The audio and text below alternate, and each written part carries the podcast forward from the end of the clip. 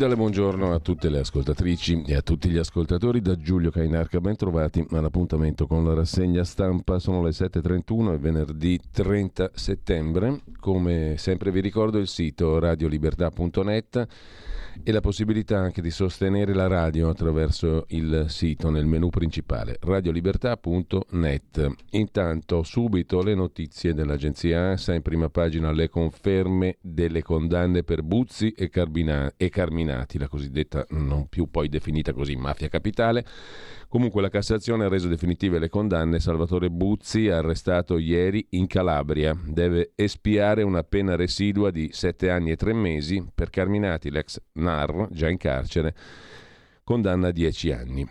Per la politica Meloni fa appello ai partiti, l'energia, la questione energetica è una sfida epocale. Contatti con Draghi, l'Unione Europea si muova, chiede Meloni Salvini in pressing per avere il Ministero dell'Interno. Il Viminale vuole Salvini. La senatrice Murelli della Lega smentisco l'ipotesi di appoggio esterno. Parla Crosetto, il cofondatore di Fratelli d'Italia. Io ministro sono uscito, sto bene così. Meloni costruisce il nuovo governo, Bruxelles si dice pronta ad aspettare il timing del governo italiano per la manovra e poi Salvini già al lavoro, non su poltrone e ministeri ma sulle emergenze. L'altro fatto politico del giorno, lo strappo, tra virgolette, di Letizia Moratti in Lombardia. La Lega chiede le dimissioni di Letizia Moratti da vicepresidente della giunta regionale lombarda. L'assessore ha detto sono in campo con una rete civica. Me l'aveva promesso Fontana, la staffetta. Fontana dice non è vero, con noi o contro. Poi vedremo un paio di articoli su questa questione. Sempre dalla prima pagina dell'agenzia ANSA, la stangata sulla luce, più 59 per le famiglie significa più 1.300 euro di bollette all'anno per le famiglie ancora sul mercato tutelato, evitato il raddoppio grazie all'intervento della ARERA, l'agenzia di regolazione dell'energia. Draghi dice l'Europa sia unita, bisogna evitare distorsioni sul mercato, ma la Germania fa da sé. Come vedremo, l'autorità eh, energetica, la ARERA, auspica che prosegua la collaborazione con il governo raddoppia la spesa per una famiglia tipo dai 630 euro del 21 ai 1322 euro di quest'anno. Panificatori in piazza a Napoli contro il caro bollette, distribuito pane gratis perché potrà costare 7-8 euro al chilo. In certe zone di Milano è già così. Comunque, Putin sfida il mondo e annette i territori ucraini. Lo zar riconosce l'indipendenza di Kherson, Zaporizhia, firmati i decreti alla vigilia della cerimonia di annessione. Draghi a Zelensky. L'Italia non riconoscerà i referendum, dice il presidente del Consiglio uscente. La Finlandia chiude i confini ai russi e sempre dall'Ucraina, le sanzioni europee fanno sapere le autorità di governo ucraine non sono all'altezza della minaccia di Putin. La Svezia denuncia una quarta falla nel gasdotto Nord Stream, sono tre le esplosioni. Società del Nord Stream parla di impossibilità di prevedere i tempi di ripristino del gasdotto. Fa sapere la Germania il gasdotto forse inutilizzabile per sempre. La Russia chiede a Biden di dire se gli Stati Uniti sono dietro alle fughe di gas. La Casa Bianca replica accuse ridicole. Anche la Nato parla di sabotaggio sconsiderato. Il tema dell'aborto, la pillola RU486 del giorno dopo nei consultori in Emilia-Romagna dalla prossima settimana, annuncia il governatore Bonaccini, presidente PD dell'Emilia-Romagna. Giovedì nero per le borse, l'Europa brucia 163 miliardi. Mascherine in ospedali e residenze per anziani ancora per un mese, invece niente più sugli autobus. Dal primo di ottobre il ministro della Salute uscente, Speranza, firmerà oggi un'ordinanza di proroga delle mascherine in ospedali e residenze sanitarie per anziani. Cronaca nera, il professore ucciso, fermato un collaboratore scolastico. L'insegnante di sostegno di 64 anni trovato senza vita dai carabinieri nel napoletano. Ci sarebbero gravi indizi sull'indagato, questione di debiti, ma nessuna confessione. La Florida devastata dall'uragano, uragano Ian, almeno 15 morti. Biden dice potrebbe essere il più letale nella storia dello Stato. E ancora Biden ai democratici americani, visto il voto in Italia, non siate ottimisti. Tuttavia rispettiamo la scelta democratica degli italiani e siamo impazienti di lavorare con il nuovo governo italiano. Così l'agenzia ANSA, noi andiamo adesso a vedere le prime pagine dei quotidiani italiani al volo. Primo piano del quotidiano Avvenire, quotidiano di ispirazione cattolica, da lì parte la nostra edicola, da lì partiamo noi. Shock elettrico è il titolo d'apertura, più 59% le bollette della luce. L'autorità per l'energia interviene per chi ha il contratto tutelato, così scongiurato il raddoppio. In un anno da 600 a 1300 euro la spesa media. Gli aumenti del metano saranno decisi ogni fine mese. Mario e Giorgia intanto premono all'unisono su Berlino, vuol dire il Draghi e la Meloni. Meloni e la sua squadra ci siamo preparati, a centropagina titola a venire a proposito degli uomini e le donne che entreranno nella stanza dei bottoni, mentre l'ambasciata italiana consiglia agli italiani di lasciare la Russia. Putin annette oggi le repubbliche di Lugansk, Donetsk, Kherson e Zaporizhia con una cerimonia alla Duma. Alla Camera Bassa del Parlamento russo, immediata la reazione della comunità internazionale. La Presidente della Commissione von der Leyen ha ribadito che l'Unione Europea non accetta il referendum fasullo e qualsiasi annessione. Anche il Premier Draghi, in una telefonata al presidente ucraino Zelensky, ha garantito che l'Italia non riconoscerà il risultato. Intanto l'ambasciata italiana, considerata la crescente tensione internazionale e i voli sempre più rari dall'Ucraina, ha consigliato ai connazionali italiani di lasciare il paese e la Russia.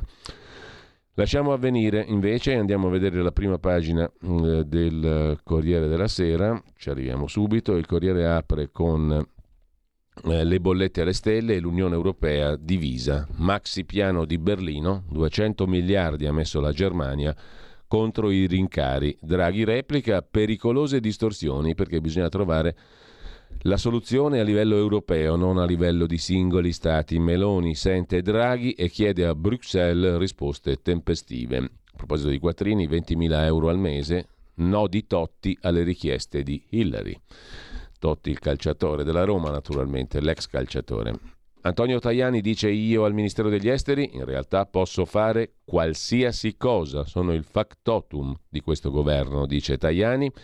Parla Larry Fink del mega fondo di investimento americano BlackRock, mondo degli affari ottimista sull'Italia, vediamo i ministri, in particolare quello dell'economia. Federico Fubini da par suo lo intervista a pagina 15, poi lo vedremo. Parla pure Carlo Calenda, rassicuriamo l'Europa, rassicuriamo i mercati e infine Emma Bonino, seggi e Viminale, un balletto sconcertante. A centropagina la Russia annette i territori occupati dopo il voto farsa, l'ordine di Putin sparare a tutti, dicono i soldati russi intercettati.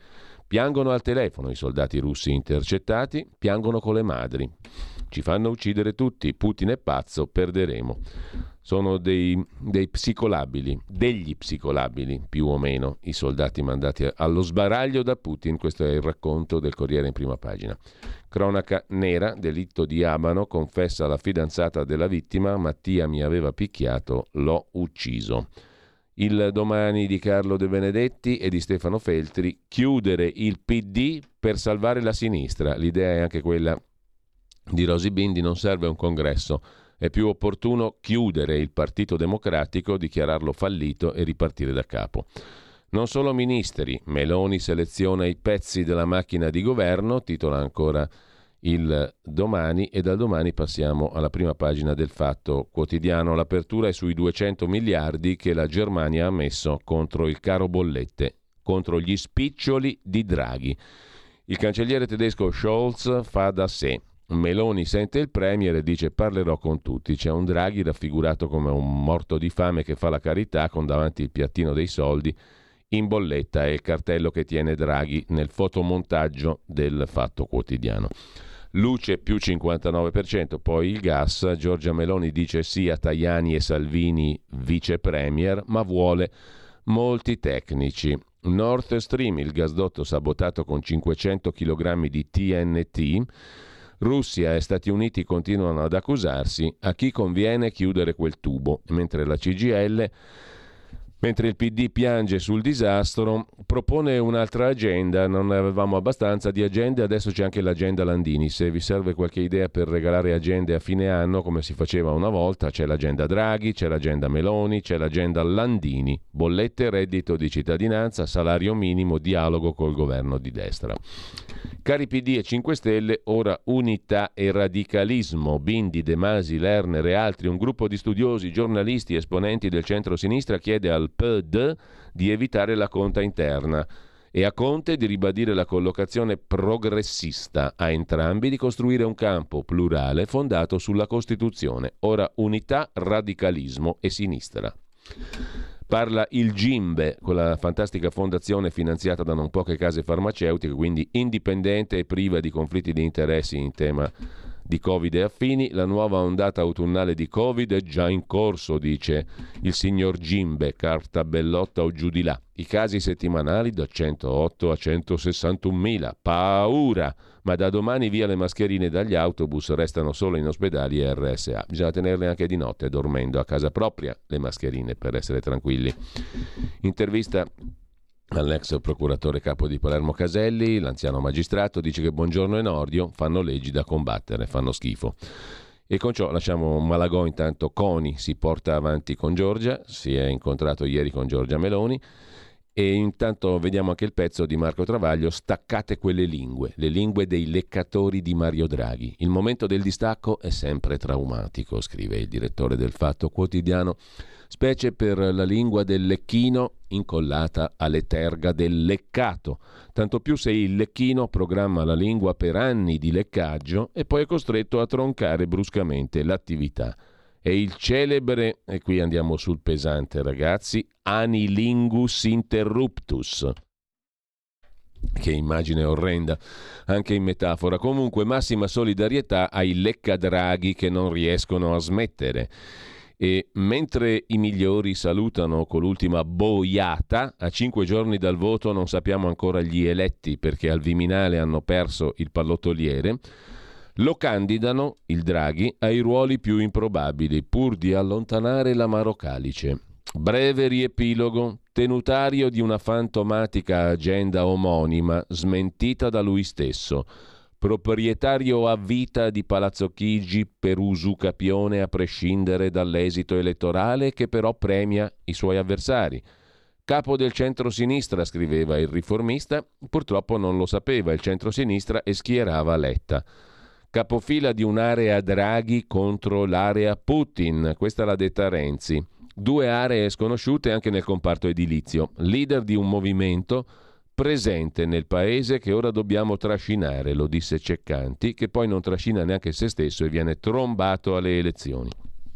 Premier Draghi, investito da Calenda di un Draghi bis a maggioranza Ursula, con Fratelli d'Italia e Lega senza 5 Stelle, decisivi per eleggere Ursula, mentre Fratelli d'Italia e Lega votarono contro, anzi senza Fratelli d'Italia, Lega e 5 Stelle, ma soprattutto senza numeri titolare Draghi di un ruolo dopo il 25, per espresso desiderio di Enrico Letta che però non avrà lui un ruolo dopo il 25. E ancora Draghi Globetrotter che vola negli Stati Uniti e rassicura gli investitori e l'ONU su Lega e Fratelli d'Italia, lo scrive la stampa di Torino. Protagonista di un asse invisibile con Meloni, scrive sempre la stampa. Autore di un testamento che lascia a Letta l'eredità Draghi, questa l'ha detta Letta stesso Mai trovato il testamento, come mai trovata fu l'agenda. Nuovo Fregoli, Mario Draghi che si veste da Daniele Franco, anzi Super Franco, che va confermato al Ministero del Tesoro, oppure Colao, che Letta prova ad arruolare come erede di Draghi, l'ha scritta il foglio. Garante della continuità dell'Italia agli occhi del mondo, ha scritto la stampa. E poi ancora Draghi, regista della transizione, l'ha scritto Repubblica, che poi è ciò che fanno tutti i premier scaduti prima di sloggiare. Firmatario di un patto Meloni-Draghi per farle da garante e portare all'Unione Europea il verbo della leader, muta afona o semplicemente timida invece Meloni in questi giorni. Kiev e conti pubblici, scrive Repubblica. Meloni starà ai patti. Smentito dall'interessato Draghi stesso con toni seccati. Non ho stretto alcun patto, ha detto Draghi, né preso alcun impegno. Monito piuttosto netto che rivela un certo fastidio di Draghi verso i suoi cortigiani e ricorda quello, altrettanto liberatorio, rivolto al casino di Monte Carlo dal mega direttore clamoroso Duca Conte Piercarlo Ingegner Semenzara al ragioniere Ugo Fantozzi e la smetta di toccarmi il culo. Con ciò lasciamo la prima pagina eh, del foglio, del fatto, chiedo scusa, e andiamo al foglio.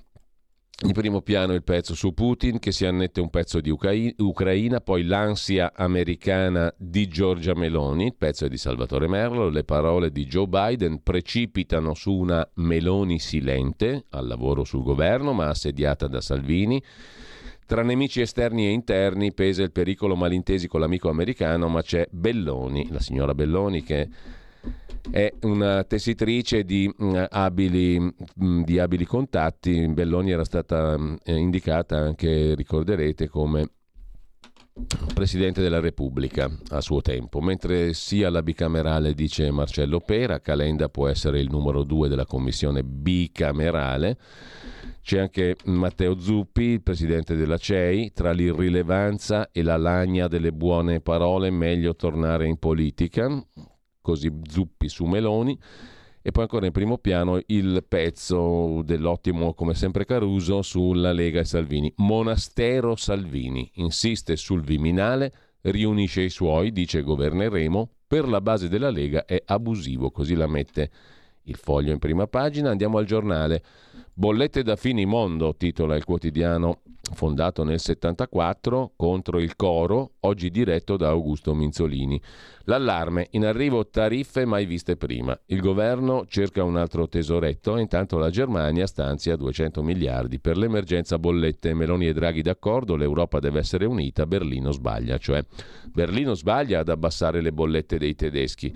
Dovrebbe fottersene delle lamentele dei suoi cittadini e aspettare il futuro delle, il futuro, la futura decisione dell'Europa. Sbagliano in Germania a fare gli interessi dei tedeschi, perché come tutti sanno il governo nazionale deve fare gli interessi di qualche altra nazione, se no cosa lo eleggiamo a fare? Abbiamo, siamo appena andati a votare anche noi nella speranza che il nuovo governo italiano possa fare gli interessi dell'Unione Europea, di altri 26 stati che fanno parte dell'Unione Europea, della Germania, della Francia, della Spagna, perfino di Malta. Ci farebbe molto piacere se il governo italiano facesse gli interessi di Malta, della Grecia o della Danimarca invece che gli interessi degli italiani. È il motivo per cui si va a votare in un singolo paese, per fare gli interessi degli altri. Giusto? È ineccepibile, mentre sempre dalla prima pagina del, eh, del, giornale di oggi i leghisti vogliono Salvini ministro, vedremo poi un'intervista sul Corriere della Sera di Marco Cremonesi a Roberto Calderoli, la gaffa di Biden spara a zero sul centrodestra, poi però dice sono ansioso di collaborare col centrodestra italiano. Il regalo di Marta, una mongolfiera per Berlusconi, il cavaliere ha compiuto 86 anni e Marta Fascina o fascina, non mi ricordo, gli ha regalato a lui una mongolfiera. Questa è troppo bella per non vederla meglio. Andiamo a pagina 11, laddove c'è la mongolfiera, no, la mongolfiera è in prima pagina, mm, la mongolfiera è in prima pagina, eccola qui sul giornale. L'articolo è a pagina 11 del giornale di oggi. Cuori dalla mongolfiera. Pensate che bello. Quale uomo non vorrebbe essere regalato dalla propria donna di cuori dalla mongolfiera. Il regalo di Marta al CAV. Berlusconi festeggia 86 anni con la compagna.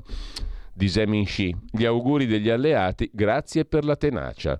Telefonate di Salvini e Meloni, il numero due azzurro Tajani dice auguri, ma la vera sorpresa l'hai fatta tu agli italiani.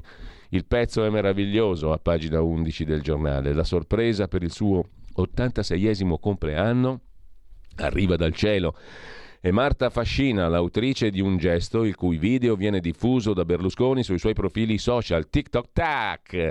Nel filmato la coppia raggiunge a bordo di una golf cart la pista di atterraggio nel parco di Villa San Martino ad Arcore. Fascina e Berlusconi si siedono su una panchina in legno, mano nella mano, per assistere alla sorpresa che Marta ha preparato per il suo Silvio. Il cavaliere tiene in braccio uno dei suoi cani magnifici quando in cielo compare la mongolfiera colorata dalla quale vengono sganciati centinaia di palloncini rossi. Poi passa un aereo e lo striscione Buon compleanno amore, senza la virgola in mezzo naturalmente perché l'italiano è un optional. Ti amo Marta.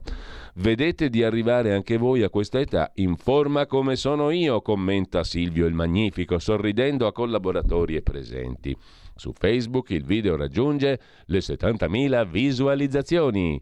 Dai suoi follower arrivano congratulazioni, auguri di ogni tipo e anche un po' di ironia. Quei palloncini sono i cuori infranti dei comunisti perdenti. Ha ha Ah, di certo quello del presidente di Forza Italia è un compleanno particolare a pochi giorni dal suo ritorno in Senato, dal successo del centrodestra e da un ottimo 8,3% conseguito da Forza Italia, risultato che ha smentito tutte le Cassandre. Con ciò lasciamo i palloncini di Silvio Berlusconi, c'è da segnalare ancora in prima pagina sul giornale di oggi, ciò che va molto forte anche sul Corriere, non è una di noi, il PD ci ha deluse e le femministe scaricano Boldrini. Poi vedremo il video che ha, visto, ha fatto un sacco di visualizzazioni online di una ragazza molto giovane, molto agguerrita, 17enne, in piazza che manda a stendere Laura Boldrini contestata in piazza. Escalation senza fine, Mosca annette il Donbass, sfida NATO sul gasdotto Nord Stream, lo spettro dell'Apocalisse sta facendo il gioco di Putin, scrive Roberto Fabbri. Poi l'ennesimo regalo a quel figuro di Cesare Battisti è già fuori dal carcere duro, scrive Stefano Zurlo. Il terrorista è in Italia dal 2019. È in carcere in Italia dal 19. Mascherine ultimo giorno, da domani l'addio e poi da segnalare il pezzo del professor Marco Gervasoni, sinteticamente intitolato Non c'è più tempo, anzi apocalitticamente intitolato Non c'è più tempo. Un passo avanti, due indietro. Tocca citare Lenin per cercare di capire la logica dell'Unione Europea. Ogni volta che deve fare un salto lo fa, ma dopo enormi fatiche, strappi e quando sta affondando. Quasi seguisse la brinkmanship, la teoria secondo cui riesci a rendere al meglio solo quando sei sull'orlo del precipizio, col rischio di finirci dentro. Ci risiamo col prezzo del gas e la crisi energetica. Sul price cap, il tetto al prezzo del gas, la Commissione traccheggia. Nel mentre accontenta la Germania che vuol fare da sola, ma tempo non ce n'è. Siamo di fronte a un bivio, a una minaccia non inferiore a quella della pandemia, ma con esiti ancor più esiziali. Draghi ha detto giustamente che non possiamo dividerci a seconda dello spazio che abbiamo nei nostri bilanci nazionali, cioè se uno ha più soldi da parte fa come la Germania, mette 200 miliardi contro il caro bollette, no, no, no, non possiamo dividerci in base ai bilanci nazionali. Come ai tempi della crisi dell'euro e della pandemia occorre che l'Unione Europea agisca. Bisogna convincere la Germania e occorre sbloccare il meccanismo dell'Unione Europea. Lo si può fare grazie al credito che il governo Draghi ai suoi sgoccioli ha lasciato e lascia e consente di creare un blocco con la Francia di Macron. La strada dell'Unione Europea è l'unica perseguibile per l'Italia, anche se si può pensare a qualche intervento stile Germania, il nostro debito pubblico è talmente abnorme che non potranno che essere palliativi. Chi è tentato da soluzioni autarchiche è meglio che se le levi dalla testa perché ci renderebbero vittima della speculazione dei mercati internazionali, scrive Gervasoni, completamente allineato sulla linea Meloni prima pagina sul giornale. Il giorno, il quotidiano nazionale, si occupa di questo, stangata in bolletta, la luce è mai così cara e poi italiani, venite via, Putin sfida il mondo, annette i territori occupati in Ucraina, l'ambasciata italiana a Mosca parla di situazione difficile e invita gli italiani anche ad andarsene.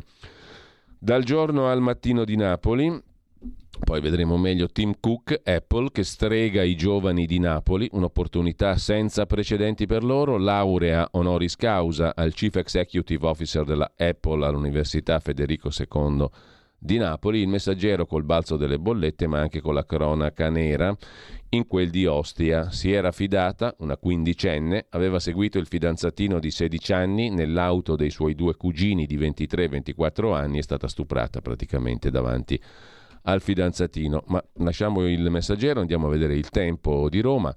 L'eredità dei migliori qual è? Non è una bella eredità. Ammissione di colpa del ministro dell'economia, Franco, che confessa il flop del PNRR. La NADEF, altra bella sigla, nota di aggiornamento al documento di economia e finanza, conferma i problemi.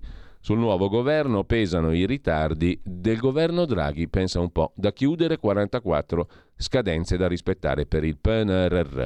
Compito arduo per Meloni, spendere 170 miliardi in tre anni o accollarsi un fallimento. Intanto c'è un Biden imbarazzante, prima attacca Giorgia Meloni, poi cerca in platea una deputata che era morta. Ci fa sopra la vignetta Osho che raffigura la coppia presidenziale Biden con la moglie. Speriamo che Vittorio Emanuele non gli dia l'incarico alla Meloni, dice un Biden completamente rimbambito. Arriva la stangata elettrica, a ottobre luce a più 59% e poi a centropagina Conte e la poltrona di cittadinanza. Giuseppi studia come riciclare gli epurati da taverna a Fico. Repubblica apre con le bollette di guerra, da ottobre una stangata mai vista e poi però c'è un'intervista al consigliere del presidente ucraino Zelensky molto interessante. Abbiamo informazioni sui vostri politici pagati dal Cremlino. Sappiamo molte cose, ma per il momento non le diciamo, dice uno dei consiglieri più stretti del presidente ucraino Zelensky. Questa è una specie di rivelazione presun- o meglio, una rivelazione anticipata ma non detta, un qualcosa che viene buttato là, come si suol dire. Ma poi leggeremo l'intervista così ognuno si farà la propria opinione. Intanto sempre dalla prima pagina di Repubblica, Putin sfida l'Occidente e Gabriele Romagnoli commenta dopo la pandemia Covid quasi tutto resterà come prima. Sema post, detto in lingua lombarda, mentre la stampa di Torino si occupa delle bollette pazze, dell'Europa a pezzi perché la Germania fa da sé, della Boldrini vattene via, le giovani pro aborto si ribellano ai politici, di Domenico Quirico che si occupa di Putin che celebra l'annessione del Donbass parlando di Occidente sanguinario e di Biden contro i populismi. Democrazia a rischio, visto l'Italia? È tutto un criticare la Germania, poi sia da parte di Mario De Aglio, consorte dell'ex ministra Elsa Fornero, sia da parte di Marcello Sorgi, perché ha fatto da sé. Ha, ha, pensato di andare contro il caro bollette per conto proprio. Come si permette la Germania? Bollette shock, Berlino le taglia, titola anche La verità di Maurizio Belpietro, noi invece aiutiamo i cantanti. Questa è proprio bella, eh? Se non imitiamo i tedeschi salta tutto, ammonisce Belpietro da par suo. Energia fuori controllo anche per colpa delle sanzioni alla Russia calcolate male. La Germania reagisce e mette giù 200 miliardi contro il caro bollette tedesco. L'Italia solo spiccioli e tante parole. Ma così imprese e famiglie non reggono. Da Conte a Draghi, sconti fiscali di centinaia di migliaia di euro a Fedez e compagnia cantante. Damiano, Maneskin, Fedez, i tre con altri facoltosi colleghi hanno ricevuto consistenti aiuti fiscali, peraltramente sulla base delle norme in vigore, che non c'entrano un tubazzo con il gas. Però insomma fa titolo e tanto il popolo è di bocca buona e manda giù tutto. Marcello Veneziani i patetici soldati della guerra preventiva a Giorgia Meloni e poi a centropagina colpo di coda di speranza sulle mascherine, insiste la verità. Il Ministero annuncia un'ordinanza in extremis per prorogare di un mese l'obbligo, che da domani cessa su treni e autobus, in ospedali e residenze per anziani. Il solito provvedimento privo di logica, si spera l'ultimo. Speriamo che qualche intrepido difensore della libertà voglia fare qualche gesto diciamo così, eclatante entrando in un ospedale senza mascherina. Intanto Moratti è una bomba a orologeria piazzata nel centro-destra. Ma guarda un po', scrive Giorgio Gandola. Fontana mi promise la staffetta, ha detto Moratti. Niente affatto, gli ha risposto Fontana. Oggi Putin annette il Donbass e poi Francesco Borgonovo che si occupa da qualche tempo a questa parte, dopo eh, che è finita la menata Covid, di aborto. Sono le ultra dell'aborto che tolgono i diritti. Vogliono abolire obiezioni di coscienza e aiuti alle mamme, mentre in Piemonte si fa il contrario, come vedremo. Infine Maurizio Tortorella sul figuro, il terrorista assassino Cesare Battisti, che diventa detenuto comune, stop al regime speciale, protestano le vittime e Fratelli d'Italia. Libero invece mette in rosso, enormemente in evidenza, la parola aiuto, bollette su del 59%, botta da 1.322 euro a famiglia. Chi paga? Ma Pantalone naturalmente. Che domande. Meloni chiede che intervenga l'Unione Europea, così come lo chiede Draghi. Berlino stanzia 200 miliardi di aiuti. E il governo tedesco, per aver cercato, per cercare di fare gli interessi dei tedeschi, si becca le rogne di tutti gli altri. Questa è la solidarietà europea? Escalation atomica, Putin annette il Donbass. Un modesto consiglio a Giorgia e compagnia da parte di Alessandro Sallusti, per carità. Matteo Salvini avrà i difetti suoi, gli elettori non gliel'hanno mandato a dire, ma quando ripete che il problema sono le bollette, non va lontano dalla realtà e non vale la tesi certo che se il governo non fosse caduto, eccetera, perché se non sbaglio, scrive il direttore di Libero, un governo in carica lo abbiamo. È lo stesso che nel pieno dei poteri ha deciso le strategie che ci hanno portato fin qui, con l'ultimo aumento del prezzo del gas deciso ieri, che sarà una botta fatale per imprese e famiglie. Far paragoni è semplicistico, ma sta di fatto che da mesi Spagna, Portogallo, Francia, da ieri la Germania Germania con un maxi stanziamento da 200 miliardi hanno messo in sicurezza i loro cittadini e le loro imprese senza aspettare decisioni europee che chissà se e quando arriveranno. Adesso la palla passa nelle mani di Giorgia Meloni e del centrodestra. Le procedure impediranno al nuovo governo di insediarsi prima di tre settimane. Non si può fare altrimenti, ma di fronte a una situazione davvero emergenziale mi permetto di dare un consiglio ai tre leader, scrive Alessandro Sallusti prima, sulla prima pagina di in prima pagina, chiedo scusa, su Libero. Eh, il consiglio è se volete mantenere viva la fiamma che vi ha portato fin qui, evitate di mostrarvi divisi sulle trattative per la formazione del governo. Agli elettori non interessa chi siede su questa o quella poltrona.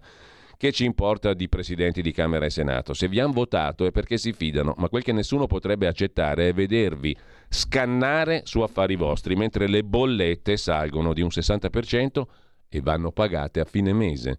Studiate la pratica, si pagano a metà mese ma comunque poco importa, eh, studiate la pratica, preparate i decreti, cercate i soldi necessari perché un minuto dopo che sarete a Palazzo Chigi ci aspettiamo che annunciate qualche cosa di grande, risolutivo, almeno per chi di noi è maggiormente in difficoltà. Il Paese ha bisogno di un aiuto che fino ad ora nessuno, neanche Draghi, ha dato. Avete promesso di essere capaci di darlo. È il momento di dimostrarlo nella sostanza e nella forma, che non ammette divisioni e liti su questioni di potere, scrive Alessandro Sallusti in prima pagina su Libero. Dalla prima pagina di Libero c'è da segnalare ancora il pezzo sulla Boldrini contestata, poi sentiremo l'audio e il video. Pure le femministe si sono rotte di Laura Boldrini, scrive Giovanni Sallusti. Sandro Iacometti, se sull'energia Draghi avesse sbagliato tutto? Punto di domanda. E ancora Francesco Storace, i rosiconi si inventano le risse sul Toto Ministri, non è vero che si fanno risse tra i colleghi del centrodestra, Moratti va al talk show di sinistra per sgambettare Fontana su Rai 3. Mi ha promesso la Lombardia, dice lei, replica lui, falso. E lasciamo con ciò libero, andiamo a vedere rapidamente la prima pagina del Corriere del Mezzogiorno, adesso Apple punta su Scampia, mentre eh, Brescia oggi ci porta dalle parti di Moratti Fontana, è scontro aperto e intanto vediamo anche il Corriere del Veneto, Zaia segretario, ma lui dice di no. Lo scontro nella Lega, ieri il pressing su Luca Zaia è cresciuto ancora a lanciarlo come segretario federale della Lega ieri è stato Bobbo Maroni. Arriva anche l'appoggio di Giancarlo Gentilini. Mazzaia, come sempre, si sfila, scrive il Corriere del Veneto. Intanto però in Veneto continua a montare un altro pressing, i congressi regionali. L'obiettivo? Archiviare la stagione dei commissari. L'assessore Roberto Marcato rompe gli indugi e dice sono disposto a tutto. Corteo dei cacciatori, prime tensioni in regione tra Fratelli d'Italia e Lega. Giornate di fuoco per i leghisti veneti, scrive il Corriere del Veneto. Ci mancava la manifestazione dei cacciatori in programma oggi. A organizzarla l'europarlamentare Fratelli d'Italia Berlato, patrono delle doppiette venete, ma l'appartenenza politica, dice lui, non c'entra. E ancora in primo piano sul quotidiano vediamo un po' il, sul Corriere di Torino le piccole imprese, il 40% teme la crisi, poi c'è ancora da segnalare la luce, il costo sale del 59%. A Modena è stato fatto un falò di bollette, scrive eh, la Gazzetta eh, di Modena, giusto appunto, e mh, mm, anche il giornale di Brescia si occupa delle bollette, è tutto un parlare di bollette oggi. Il giornale di Vicenza invece apre con la Lega, la cui macchina riparte dai congressi. Zaia dice: Io segretario? No, il mio cuore è in Veneto. Lorenzo Fontana, ora recuperiamo l'identità. Con ciò lasciamo le prime pagine dei quotidiani principali. Andiamo a vedere anche la prima pagina del nostro quotidiano di Sicilia. Perché non l'abbiamo ancora vista? Perché non ci compare? Adesso vediamo di... Uh, aspetta, aspetta e spera che il bel tempo si avvicina per vedere la prima pagina dei nostri amici del quotidiano di Sicilia. Ci arriviamo? Forse? No, non ci arriviamo. Fa niente, li citiamo lo stesso dopo, vediamo di recuperarlo. Intanto il manifesto, il quotidiano comunista apre con l'autunno caro, panificatori in piazza a Napoli contro l'incubo bollette è solo l'inizio. L'agenzia di, del settore energetico Arera fissa l'aumento dell'elettricità al 59% e sul gas sarà peggio. Contro la crisi il governo tedesco spara un bazooka da 200 miliardi. Ora Giorgia Meloni, novella draghiana, invoca invece una strategia comune europea. Ma guarda quanto europeisti sono già diventati, una volta messo neanche mezzo piede, ma un quarto di piede a Palazzo Chigi.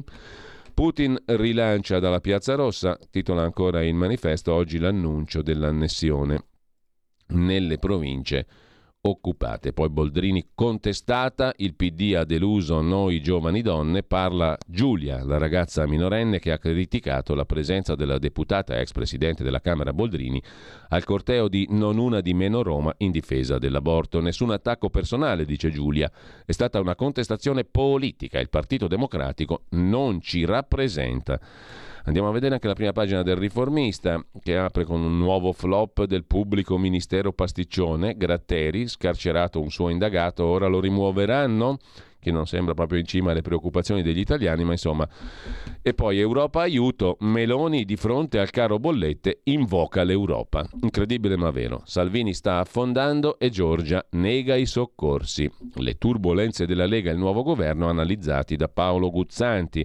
Matteo Salvini sta vivendo una condizione per lui nuova non soltanto la sconfitta elettorale, ma la strada sbarrata per entrare al governo con il vecchio ruolo di ministro degli interni.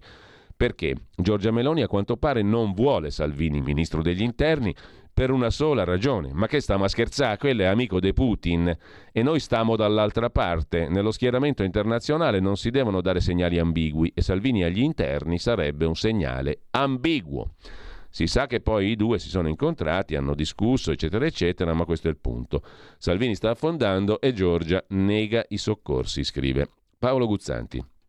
Andiamo a vedere il quotidiano di Confindustria Il Sole 24 Ore, anche qui c'è la questione delle bollette elettriche, la Germania mette il tetto ai rincari e poi i prezzi alla produzione che sono cresciuti in un anno del 40%, mentre Verità e Affari, il quotidiano diretto da Franco Becchis, quanto alla questione della bolletta energetica della luce, apre con il titolo Scossa alla Meloni. Su bollette dell'elettricità che crescono, da gennaio nuovo aumento, il nuovo governo deve affrontare subito difficoltà superiori al previsto. L'ultimo dono a Gualtieri, la ministra dell'Interno Lamorgese gira a Roma 29 milioni e passa per il Covid, più che nel 2021. E poi Liz Truss da Londra difende il suo piano taglia tasse, piazza affari ai minimi da fine 2020, scrive. Verità e affari. Italia oggi apre col caro materiali che sta frenando il PNRR. Nel primo semestre del 2022 gli aumenti hanno influito negativamente, gli aumenti dei materiali, sull'attuazione del piano PNRR. Enti locali in difficoltà anche sui ristori. Nel primo semestre del 22 il caro materiali e il caro energia stanno incidendo negativamente sull'attuazione del PNRR a livello di amministrazioni locali, meno 18%. Gli enti locali, per il farraginoso meccanismo di ristori alle imprese di costruzioni previsto dai decreti ministeriali, finiscono per utilizzare le proprie risorse di bilancio mentre le imprese riducono i ribassi in gara. Questa è la conclusione di uno studio dell'IRPET, pagina 31 di Italia Oggi. Il Nord Stream, effetti modesti per l'Italia, fanno sapere dal Politecnico e poi Fratelli d'Italia presenta il conto alla Lega. Nelle regioni i meloniani vogliono contare di più. Gli effetti delle urne scendono giù per l'Irami, coi leghisti che in periferia debbono incominciare a difendersi dalle proteste dei meloniani che reclamano, dopo la vittoria, lo scalpo. Così a poche ore dal trionfo di Fratelli d'Italia, col governo ancora non nato, ma già in fibrillazione, in Trentino è partito il tiro al piccione. Il piccione è Maurizio Fugatti, presidente leghista della provincia di Trento e della regione Trentino-Alto Adige. Claudio Cia, consigliere provinciale di Fratelli d'Italia, lo apostrofa così. Sarebbe ora che il presidente Fugatti iniziasse a confrontarsi con il nostro commissario che sta aspettando una sua chiamata da dicembre, niente meno. E siamo a ottobre. Questo è il primo piano di mm, Italia Oggi, adesso ci vediamo da TikTok, un video molto visto, milioni di persone, quello di un gruppo di giovani studentesse romane, in particolare una, Giulia, che contesta Laura Boldrini, ex presidente della Camera del Partito Democratico, che è scesa in piazza a Roma nel corteo femminista convocato per la giornata internazionale per l'aborto libero e sicuro. Alcune ragazze le hanno chiesto di allontanarsi, ne è nato un battibecco. Secondo mh, mm, Massimo Gramellini sul Corriere della Sera di oggi, mh, mm, Laura Boldrini ci ha fatto una pessima figura, è andata via dicendo beh beccatevi fratelli d'Italia, allora fatevi difendere da loro. La Lorenzina ha reso la pillola anticoncezionale a pagamento. non è questo oggi. Ah, non è il problema è la non distribuzione della pillola. Non è un problema. È la distribuzione non della è un problema pillola. che si può pagare la pillola, non è un pagare per i giovani, per i precari per chi i soldi non ce li ha e vive nelle case popolari. Il problema c'è solo che a voi non vi con tutto il, il rispetto. Vabbè, io capisco che tu sei arrabbiata. No, ma lei non lo deve la persona sbagliata no, no. te la prendo. Scusi, lei che cosa rappresenta? Io rappresento dei principi lei. e dei valori. Eh, ma si vede che non li rispetta, mi dispiace tanto. Anche per colpa il sua. diritto Quindi all'aborto. Voi Sì, ce l'avete, non ce l'abbiamo. perché ci sono ce delle donne che in ricche Parlamento l'hanno voluto e hanno lottato per questo. Quindi la rottura tra il Parlamento e il fuori non se lo È una grande E cosa è successo? Avanti. No, si è bloccato qua. Comunque alla fine lei se n'è andata, Boldrini dicendo tenetevi fratelli d'Italia, fatevi rappresentare da loro. Il Fatto Quotidiano di stamani intervista la ragazza che avete sentito parlare adesso, Giulia Calò, 17 anni, ultimo anno di liceo.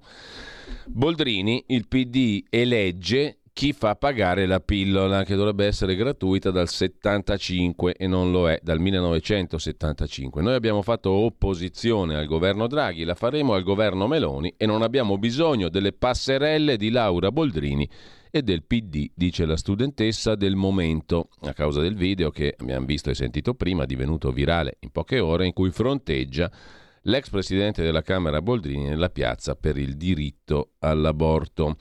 L'ho mandata via perché adesso da Giorgia Meloni ci difendiamo noi, non abbiamo bisogno di loro, ci siamo già difesi da loro, dice la ragazza al Fatto Quotidiano. Mentre in Regione Piemonte, ne parla la stampa, oggi è pagina 38, case, aiuti economici, psicologi, la Regione alla crociata, la definisce così il Piemonte, anti-aborto, che poi per qualcun altro invece sarebbe semplicemente l'applicazione integrale della legge 194. Via libera ai criteri, quella sull'interruzione volontaria di gravidanza, che prevede anche, per esempio, ciò che la Regione Piemonte vuole fare, appunto stabilire criteri per finanziare le associazioni che dovranno convincere le donne a non interrompere la gravidanza. L'assessore Marrone dice noi siamo in sintonia col paese reale. Ma per le opposizioni la destra per le famiglie non ha fatto mai nulla. Maurizio Marrone, assessore in Regione Piemonte alle politiche sociali, ha detto noi realizziamo la rivoluzione sociale delle culle, mentre le sinistre inseguono le piazze estremiste. Ma quale rivoluzione? gli risponde Marco Grimaldi, capogruppo di Liberi, Uguali e Verdi. La destra è antiabortista, ma per sostenere le famiglie non ha fatto mai nulla. Intanto, a proposito invece del risultato del voto, caos seggi, questo lo mette in evidenza in particolare avvenire, a cinque giorni dal voto e ancora rebus per 44 parlamentari. L'ultimo nodo da sciogliere, i plurieletti nei collegi plurinominali. La legge elettorale Rosatellum sotto accusa. Perfino Boccia del PD dice bisogna introdurre le preferenze, lo sbarramento al 5% e via gli uninominali, cioè praticamente far tutto proporzionale. Mentre a proposito di Lega, in tribunale a ottobre la battaglia anti-Salvini per il vecchio simbolo della Lega Nord, lo racconta l'Agi. Siamo convinti che se la giustizia ci ridarà il simbolo potremmo riportare alle urne milioni di ex militanti delusi da Salvini dicono gli ex, promotori del, gli ex, gli ex leghisti promotori del ricorso, tra i quali Gianluca Pini Maroniano, già segretario della Lega Nord Romagna tra il 99 e il 2015. A ottobre in tribunale a Milano si discute il ricorso che secondo uno dei suoi promotori, giusto appunto Pini, può riportare al voto milioni di vecchi leghisti. La data non è stata ancora fissata, ma da quel che sappiamo sarà verso fine mese, dice Pini all'Agi. Da tempo Pini combatte per riportare sulle schede elettorali il vecchio simbolo della Lega Nord, Alberto da Giussano. A proposito di vecchio simbolo e di vecchia Lega, c'è Aldo Cazzullo che risponde, risponde a un lettore. Nella pagina delle lettere del Corriere della Sera di oggi, il signor Franco scrive: Leggo che Roberto Castelli, ex Lega, dichiara che cade un grande capo. Obietto che la prima dote di un grande capo è l'esempio da trasmettere. Ricordo che il grande capo, a una manifestazione della Lega a Venezia, passando sotto un balcone dove era esposto un tricolore, ebbe a dire signora quella bandiera la metta al cesso. Va ricordato che quella bandiera con la quarta guerra d'indipendenza ci è costata 650.000 morti, un milione di feriti, mezzo milione di, sol- di sfollati. Risponde Aldo Cazzullo. Caro Franco, Umberto Bossi, che nel frattempo è stato ripescato in Parlamento, appartiene a quella che Giorgio Bocca, parlando di Angelo Rizzoli, il Cumenda ex Martinit, definiva la genia dei fondatori, che brutti non sono mai come il cavallo di razza e il falco da preda, scriveva Giorgio Bocca. Bossi ha avuto molti pregi, molti difetti. Francesco Cossiga mi raccontò, sorridendo ma non troppo, che vagheggiava di far nascondere della cocaina nella macchina di Bossi, intuendo che la Lega avrebbe distrutto la democrazia cristiana. Gridò mai coi fascisti, Bossi, e poi si alleò col movimento sociale tramite Berlusconi, salvo andare poi al corteo di Milano del 25 aprile 94 sotto la pioggia. Vagheggiava di staccare il nord dal resto dell'Italia per agganciarlo all'euro e alla Germania. Progetto ovviamente impossibile, per fortuna, scrive Aldo Cazzullo. L'ho intervistato due volte, in due frangenti da ricordare. La prima volta stava partendo per Napoli, era la sua prima uscita pubblica al sud per il congresso di Alleanza Nazionale, vigilia elezioni 2001. Al telefono mi raccontò che adorava la pizza, che sapeva tutte le canzoni napoletane, che le cantava volentieri con sua moglie, che in fondo era un po' meridionale pure lui. Dopodiché chiese: Ma quando facciamo l'intervista? Non ebbi cuore di dirgli che quella su lui e Napoli era l'intervista e per un'ora mi raccontò tutta una strategia politica di cui non scrissi una riga, sentendomi un po' in colpa. La seconda volta Bossi taceva da un anno, da quando l'ictus l'aveva colpito. Il giorno dopo che l'avevamo visto in tv, nel dopo festival di Sanremo, sfidare in una gara canora Minoreitano, Italia-Padania. Mi aveva fatto andare a Gemonio, ricorda Cazzullo, per tre giorni di fila. Ogni volta mi aveva rimandato indietro. Poi l'intervista si fece. Bossi si strofinava di continuo il braccio malato col braccio buono. Raccontò che aveva recuperato la parola cantando con la moglie le canzoni di Mogole Battisti. Disse che preparava la successione ma aveva in mente il successore sbagliato, il figlio Renzo. Ero in disaccordo con lui su quasi tutto, ma nel suo profilo vedevo il cavallo di razza, il falco da preda, conclude. Aldo Cazzullo oggi sul Corriere della Sera. A proposito di Lega, Andiamo al Corriere della Sera nelle pagine interne, pagina 8, due articoli, un'intervista di Marco Cremonesi, Salvini compatta i parlamentari, scontro tra Moratti e Lega. Nel primo giorno di scuola i neoeletti non hanno dubbi. Salvini al Viminale, ma nel partito le acque sono agitate. Roberto Maroni candida Luca Zaia alla guida del partito. Ma ho già detto che il mio cuore è in Veneto, controbatte Zaia. Potrebbe bastare, ma non ancora. Ieri sera la vicepresidente della Lombardia, Letizia Moratti, ripropone la sua disponibilità a candidarsi alle regionali del 23, anche se il candidato della Lega è l'attuale governatore Attilio Fontana. Ed è scontro. Matteo Salvini ha convocato ieri i suoi 95 neoparlamentari, uno su tre al primo mandato, per l'incontro di inizio mandato. Al Teatro Umberto parlano i capigruppo Molinari Romeo. Salvini inizia la riunione facendo l'appello chiamandoli uno a uno. Messaggio politico affidato alle immagini, un video riprende i parlamentari sul palco a inneggiare a Salvini e poi c'è una foto del segretario insieme al vice Giorgetti a suggerire che il rapporto è senza ombre, tutti e due belli sorridenti, sulle poltrone del teatro e se Salvini è ben attento a non forzare la mano con le sue parole nella costruzione del governo, i singoli sono unanimi. Non avrebbe senso Salvini fuori dal Viminale. Ma nella discussione sui futuri assetti della Lega ieri è entrato l'ex segretario Maroni che in una lettera al foglio scrive non vorrei fare nomi ma Zaia. L'ex ministro assegna a Zaia una missione, far nascere una federazione tra Forza Italia e la Lega ma Zaia si chiama fuori. Resta il fatto che l'aria in Veneto è tesa, l'assessore Marcato potrebbe candidarsi a guidare la Lega contro il commissario Stefani. In Lombardia poi c'è un grosso problema. Ospite di Marco da Milano, su Rai 3, Letizia Moratti conferma la sua intenzione di candidarsi alla guida della regione. Sono in campo, ha detto Moratti, con una rete civica. Aspetto una decisione dell'intera coalizione di centrodestra.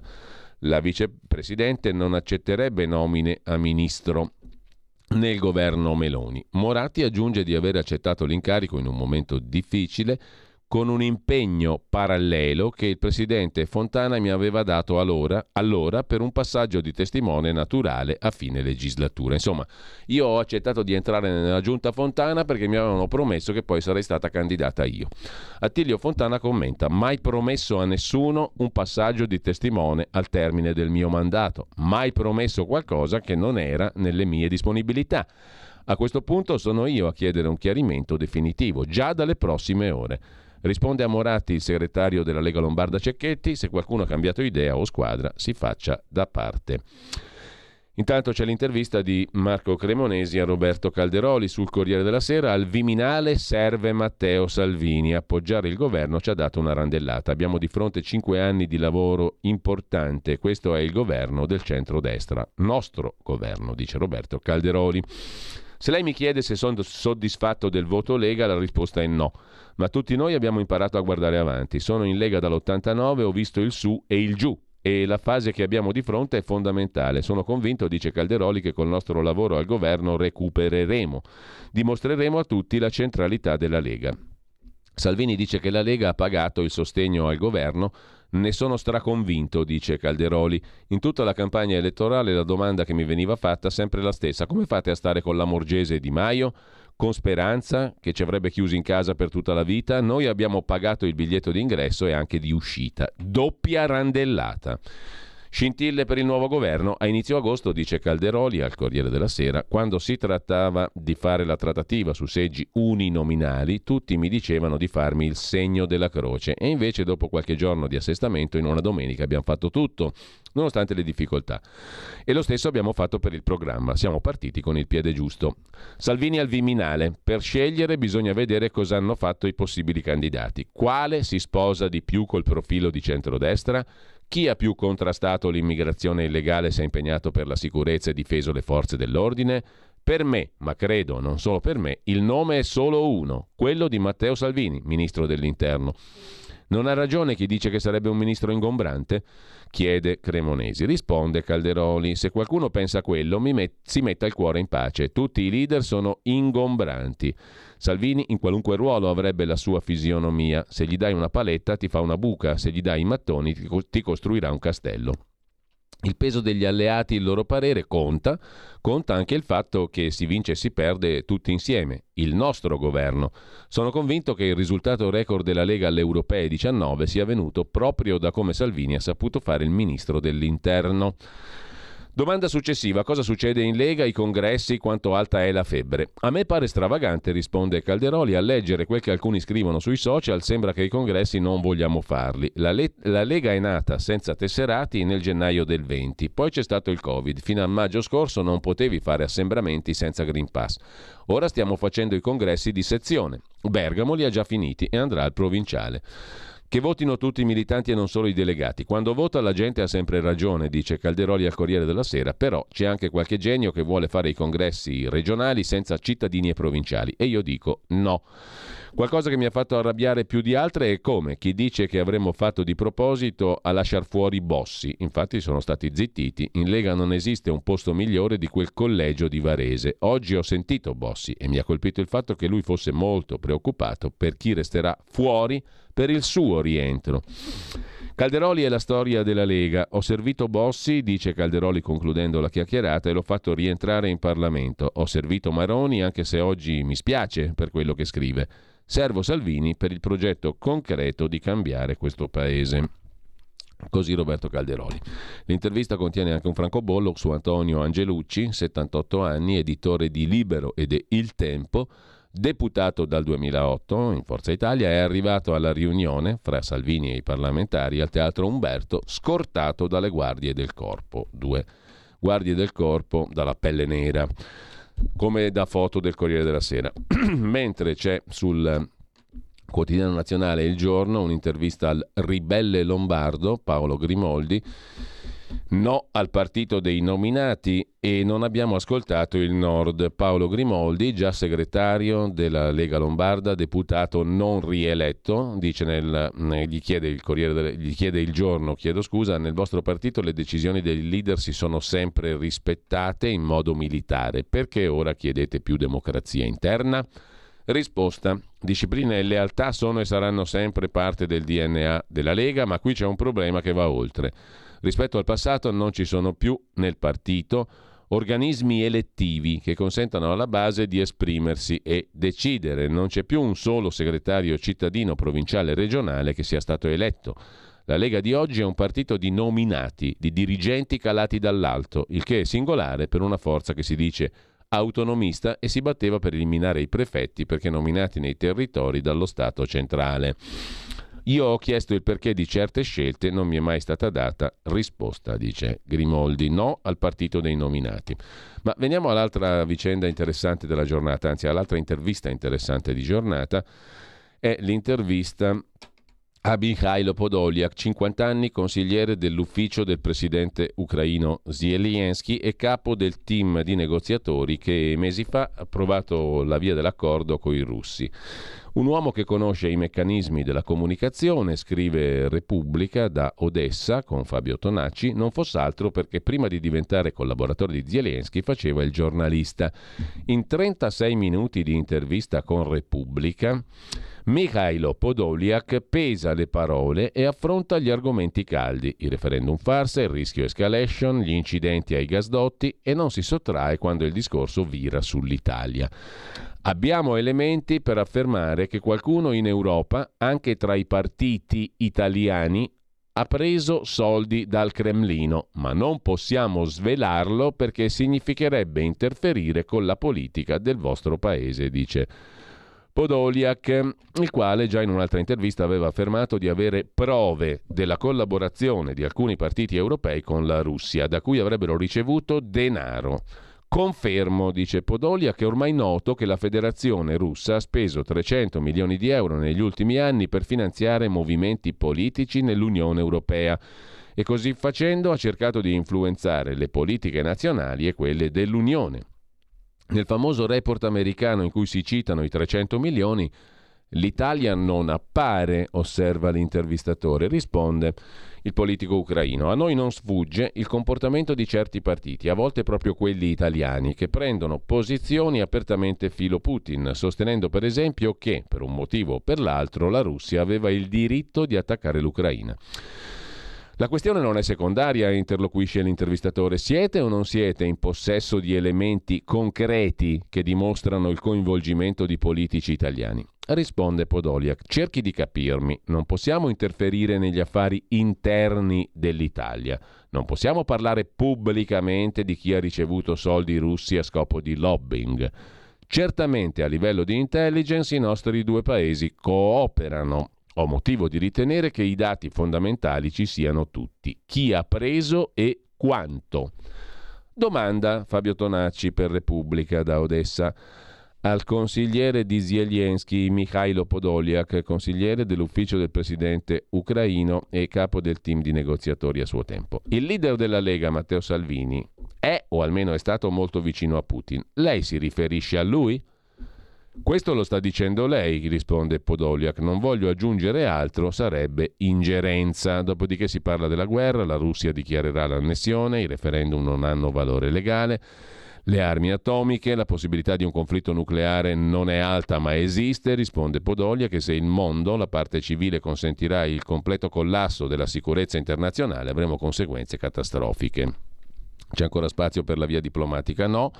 Gazprom ha bloccato il transito del gas che attraversa l'Ucraina verso l'Europa.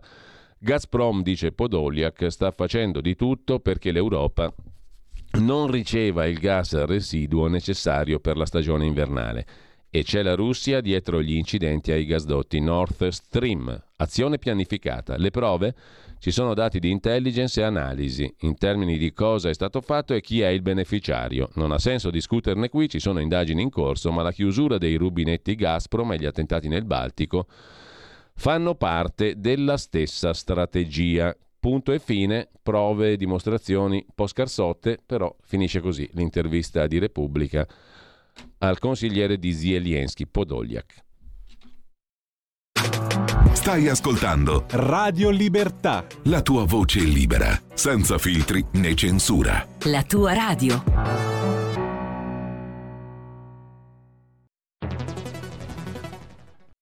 C'è chi te la racconta sbagliata e chi te la racconta male. C'è chi te la racconta tagliata, chi te la racconta al contrario e chi non te la racconta affatto.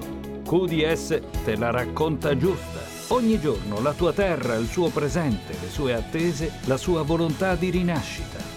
Leggi, abbonati, scegli il quotidiano di Sicilia. L'informazione giusta per crescere insieme.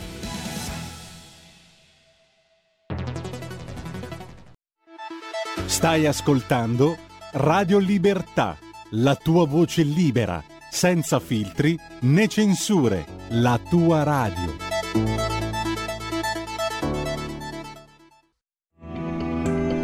Il meteo.it presenta le previsioni del giorno. Intensa perturbazione in atto sull'Italia, con conseguenze soprattutto sulle regioni settentrionali e su quelle tirreniche, calo termico al nord. Nella prima parte della giornata maltempo al nord e sui settori tirrenici del paese, con piogge diffuse e locali temporali. Andrà meglio sul medio e basso versante adriatico. Nel pomeriggio non sono attese particolari variazioni. Fenomeni anche particolarmente intensi potrebbero colpire le aree tra Lazio e Campania. Per ora è tutto da ilmeteo.it dove il fa la differenza anche nella nostra app. Una buona giornata da Lorenzo Tedici. Avete ascoltato le previsioni del giorno. Allora, torniamo rapidi, veloci, perché poi abbiamo alle 9 un colloquio con il direttore dell'Odessa Journal a proposito di Ucraina, Ugo Poletti. Eh, e un'iniziativa prevista a Milano per domenica, tra l'altro, di presentazione del suo libro su Odessa, sulla città di Odessa mm, e, e, poi avremo anche modo alle 9.30 di parlare di un'iniziativa invece che ricorda una grande figura della spiritualità ebraica ma anche in generale della cultura italiana ovvero il rabbino capo di Milano per lungo tempo, uh, Rav uh, Giuseppe Laras, attraverso il quale abbiamo conosciuto anche Vittorio Robiati Bendaud, che è collaboratore della nostra radio e che um, da tantissimo tempo ormai coordinatore del Tribunale Rabbinico del Centro-Nord Italia. Ma la figura di Giuseppe Laras viene ricordata in maniera particolare a Torino perché nacque lì, anche se poi larga parte della sua attività fu svolta a Milano e fu anche un protagonista titanico del dialogo interreligioso con un'altra figura importante, questi giorni celebrata, quella del cardinal Carlo Maria Martini. Ne parleremo con un professore della rete, della rete di scuole piemontesi che ricordano la Shoah, professor Luca Bonomo, a partire dalle 9.30. Intanto però Velocemente andiamo alla prima pagina del quotidiano di Sicilia, malafede o incompetenza, troppe leggi dell'Assemblea regionale siciliana incostituzionali sono finite sotto la scure di Roma. Il tema è quello dell'autonomia legislativa dell'Assemblea regionale della Sicilia, che è un Parlamento vero e proprio autonomo. 78 articoli impugnati nell'ultima legislatura con danno ai siciliani.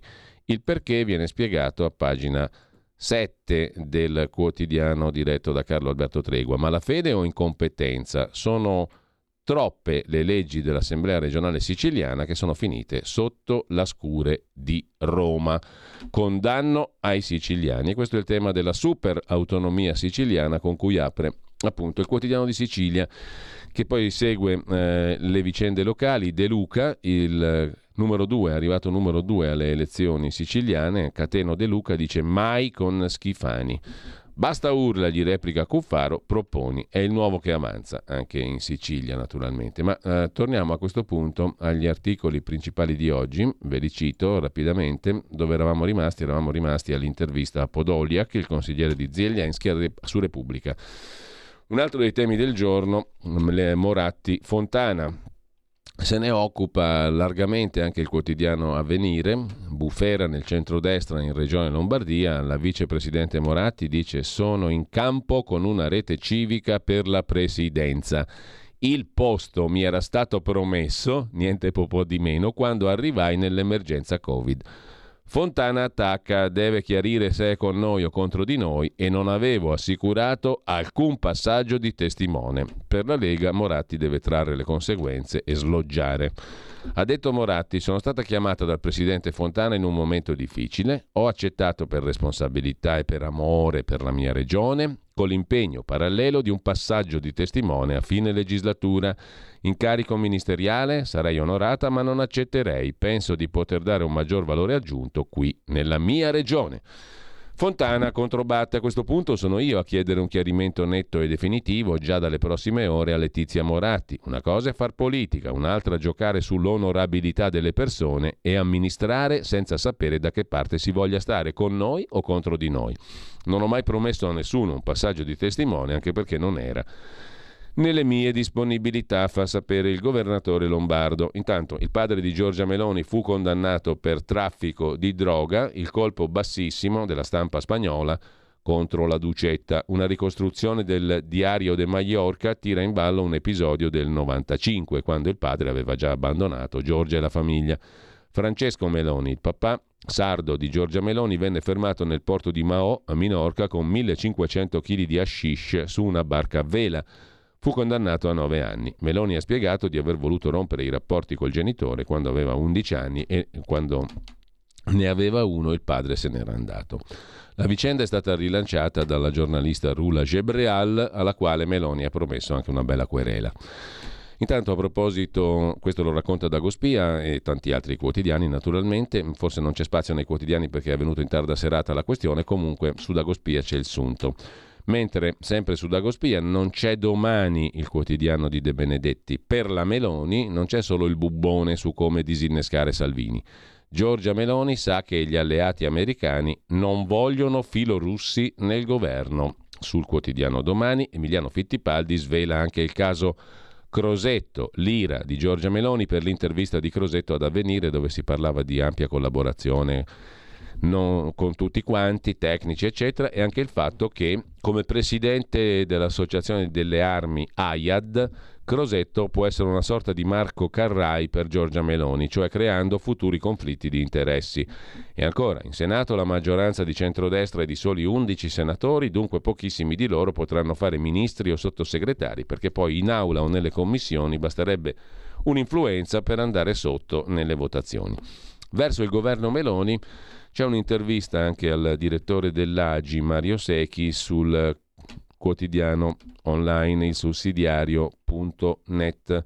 Tutte le caselle da non sbagliare per la costruzione del governo.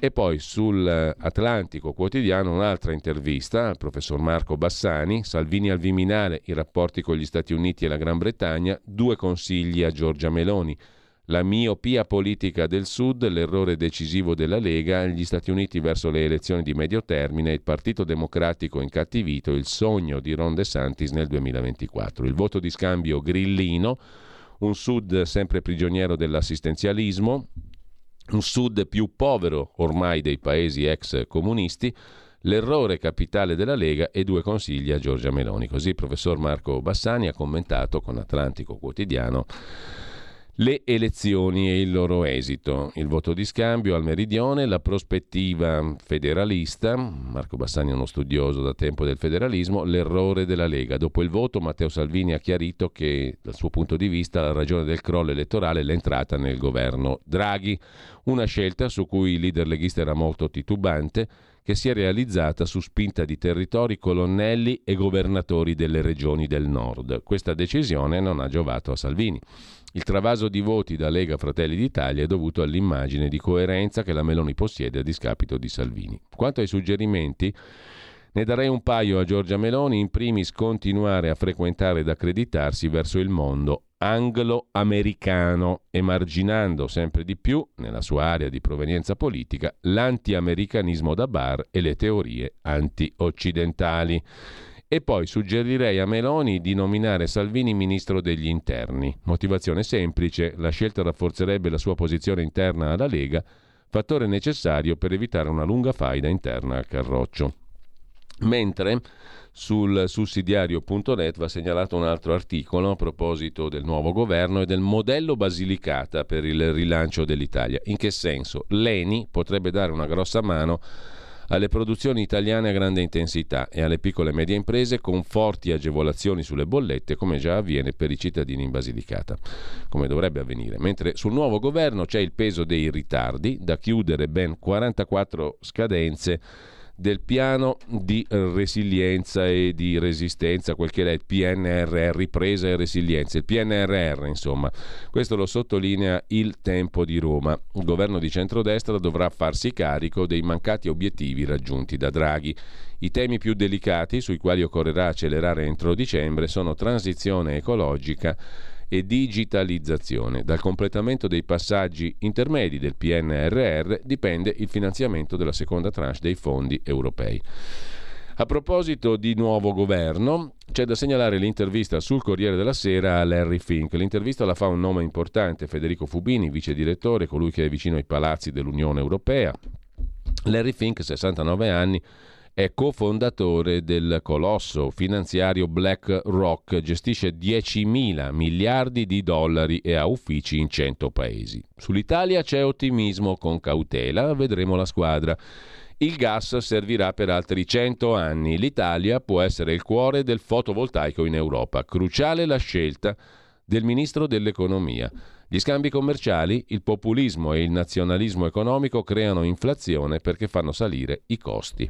Comunque c'è ottimismo sull'Italia, secondo il gestore del più grande fondo finanziario del mondo, il fondo statunitense BlackRock. A proposito invece di chi sarà il ministro dell'economia, si fa il nome di Fabio Panetta, che è nel comitato esecutivo della Banca Centrale Europea, era stato già direttore generale di Banca d'Italia che oggi ha parlato di che ieri ha parlato di euro digitale più vicino. Il lancio è previsto per l'ottobre del 2023. Farà il ministro dell'economia? Nel frattempo la spinta sul piano Telecom, la rete, uno scoglio da 15 miliardi, atteso un consiglio di cassa depositi e prestiti per la prossima settimana. Divario sulle valutazioni della rete telefonica. Se ne parla dal lontano 1996 7-8 più o meno, quando si privatizzò e si doveva porre la questione dell'infrastruttura da rendere disponibile a tutti. Ti saluto. 15-18 miliardi che Cassa Depositi e Prestiti sarebbe disponibile a offrire per quanto concerne la valutazione della rete contro i 31 indicati dai soci francesi. L'operazione sulla rete unica è nata con un forte imprimatur politico, scrive il Corriere della Sera, il governo vuole avere visibilità sulle mosse di cassa depositi e prestiti. La proposta non sarà vincolante e potrà subire modifiche nel corso dei negoziati. Lungo consiglio per Telecom e il tema è quello della rete unica. Il chief executive, l'amministratore delegato e direttore generale di Telecom, Pietro Labriola, ha illustrato lo stato dell'arte del piano che prevede la separazione della rete dalle attività commerciali, in attesa che Cassa Depositi e Prestiti sblocchi la proposta per acquistare l'infrastruttura del gruppo telefonico. Ora eh, arriviamo al 2022, facciamo un ragionamento semplice semplice. Cassa Depositi e Prestiti ricompra la rete di Telecom. Cassa Depositi e Prestiti è pubblica perché sono i soldi degli italiani depositati alle poste, ai risparmi, eccetera. Comunque un ente pubblico, soldi pubblici, soldi di tutti noi. L'operazione sulla rete unica ha un imprimatur politico Cassa Depositi mh, mm, è pronta a dare 15-18 miliardi, mentre 31 li chiedono i soci francesi, che incasserebbero anche loro, perché nel frattempo sono diventati soci della Telecom. Ora, torniamo indietro, la rete era pubblica, l'avevamo costruita con i risparmi degli italiani nel corso di tutto il Novecento. L'abbiamo svenduta in primis agli Agnelli, poi sono arrivati tutti gli altri, compresi i Colaninni, gli Olivetti, eh, Olivetti significava De Benedetti e via dicendo, insomma sono arrivati tutti a, a strascico a godersi i frutti, perché chiaramente Telecom vuol dire i telefoni, le bollette, sono milioni di italiani naturalmente, mm? era un'entrata sicura. I Colanini se la sono comprata a debito, hanno scaricato tutto il debito sulla società. Fantastico, è stata venduta per due noccioline, la Telecom, privatizzata per quattro soldi, regalata, diciamo meglio, compresa la rete, che era stata costruita con investimenti, cavi, eh, eh, investimenti di rete, rete fissa, cioè infrastrutture ben precise, costose, che è stata costruite nel corso dei decenni per tutto il Novecento dagli italiani con i loro soldi, soldi pubblici, soldi cioè di tutti noi, mm, soldi di tutti i cittadini. Adesso cosa facciamo? Rivendiamo la rete in modo che ci eh, la ricompriamo, anzi, coi soldi pubblici. Pensate che meraviglia. Avevi in mano una struttura pagata dagli italiani per tutto il secolo. Hm? La vendi per quattro soldi, la ricompri coi soldi pubblici, sempre i nostri. Un affarone straordinario. Hm? E in- incassano anche i francesi, giusto per non fare i nazionalisti. Una meraviglia. Intanto, sempre dalla pagina economica, Tim Cook se ne va a Napoli, a Scampia, niente meno. Auguri, il digitale, un grande alleato del pianeta. Ho scelto Napoli, l'idea di un progetto Apple a Scampia. Il Chief Executive Officer di Apple, Tim Cook, ieri all'Università Federico II ha ricevuto una laurea honoris causa e si è recato alla Apple Academy a San Giovanni a Teduccio per incontrare 400 studenti. Cook ipotizza di replicare a Scampia un progetto che è come una luce accesa che costringe a guardare questi territori difficili da un altro punto di vista, ha detto Cook. Se ne occupa anche il quotidiano locale Il Mattino di Napoli, Mr. Apple ai giovani parla di opportunità uniche. Il chief executive della Apple alla Federico II tra selfie e sorrisi, la sfida dell'innovazione tra l'Academy di San Giovanni e il nuovo polo a Scampia. A proposito invece di infrastrutture, c'è un bel pezzo sul Corriere della Sera a proposito della Italgas, l'energia che cambia L'azienda di distribuzione, che nacque 24 anni prima dell'unità d'Italia, sta attuando un processo imponente di efficienza energetica che ha illustrato ieri l'amministratore delegato Paolo Gallo. È bella la foto di eh, introduzione all'articolo una parata di automezzi dell'Italgas negli anni 50 davanti al Castello Valentino di Torino, attuale sede dei corsi di laurea del Politecnico, e poi un'officina di produzione negli anni 50 e via dicendo. Italgas che festeggia 185 anni e traccia il suo futuro. Essere protagonisti nella transizione ecologica. Nel piano 22-28 investimenti per 340 milioni di euro. Dopo la Grecia abbiamo l'ambizione, dice l'amministratore, di essere primi in Europa e forse nel mondo. Completare la trasformazione digitale, dar vita a un protagonista a livello nazionale per l'efficienza energetica e avere un ruolo di primo piano nel raggiungimento degli obiettivi climatici dell'Unione Europea attraverso i gas rinnovabili, biometano e idrogeno. Sono questi i temi di cui si è discusso per i 185 anni di Italgas che ha festeggiato dove tutto ebbe inizio a Torino, nella sede di Largo Regio Parco, una storia iniziata nel 1837. Torniamo invece alla politica eh, più politicante. I padroni della Sicilia di 30 anni fa Sono i padroni di oggi, scrive Dago Spia riprendendo l'articolo di Attilio Bolzoni sul domani. Che bell'ambientino, quello in cui sguazza Renatino Schifani che fu eletto governatore, che viene eletto governatore e ringrazia Totò Cuffaro, Raffaele Lombardo, Saverio Romano. La Trimurti, composta da qualcuno condannato per mafia, qualcun altro scampato per un soffio, Schifani stesso è imputato per associazione a delinquere. Ora che le stragi di mafia sembrano un ricordo, sono tornati a riprendersi quello che hanno sempre considerato cosa loro. A Taranto, invece, gli operai illusi da tutti provano ora anche Fratelli d'Italia, il reportage di Giuliano Foschini appunto da Taranto Ilva. Così la destra ha strappato Taranto al movimento 5 Stelle. In realtà i 5 Stelle sono ancora il primo partito, ma nella città dell'Ilva Fratelli d'Italia è passata dal 3,6 al 22%. Il grillino turco dice Meloni ricordi, qui il consenso è volatile. Vi segnalo su Italia Oggi invece il pezzo di primo piano di Carlo Valentini. Fratelli d'Italia presenta il conto alla Lega. Nelle regioni Fratelli d'Italia vuole contare di più. Nel Veneto Donazzan si propone niente meno che al posto di Zaia. E poi c'è invece una eh, recensione su Italia Oggi di Carlo Valentini di un libro di Andrea Caterini intitolato Ritorno in Italia, un itinerario lungo la penisola realizzato per la TV, un libro che insegna a viaggiare in modo insolito. È cambiata l'Italia o no? E non c'entra la politica. Ma quel che percepisce un viaggiatore, Andrea Caterini, autore di Linea Verde, L'Italia non finisce mai, altri programmi che lo hanno portato in giro per l'Italia. Ha scritto numerosi saggi, l'ultimo Ritorno in Italia, nove racconti per nove regioni. Si cerca di scoprire l'anima dei luoghi. Il racconto si mescola alla lettura di un libro che ha esplorato i territori. Molto interessante. Intanto vi segnalo anche il 7 del Corriere della Sera che si occupa oggi di chiacchierare con una persona che è stata molto vicina a Beppe Grillo. Nel 2018 Grillo si infuriò, voleva bloccare tutto, in quattro ci precipitammo da lui a Marina di Bibbona.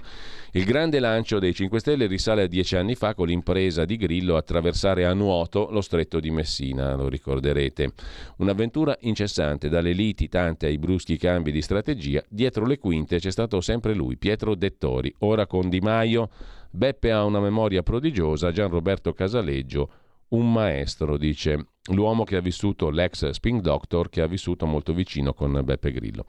Tornando invece a Italia Oggi, vi segnalo il pezzo di Luigi Chiarello, pagina 2, commento l'obiettivo dei burocrati europei è farci mangiare porcherie, altro che made in Italy, tutto a rischio, non tengono conto degli effetti delle loro decisioni. Mentre, occupandoci di cose più immediate, il primo di ottobre la rivoluzione del traffico a Milano in area B. Ingresso proibito al 13% dei veicoli. Da lunedì nuovi divieti, il comune parla di 47.000 della media dei passaggi giornalieri.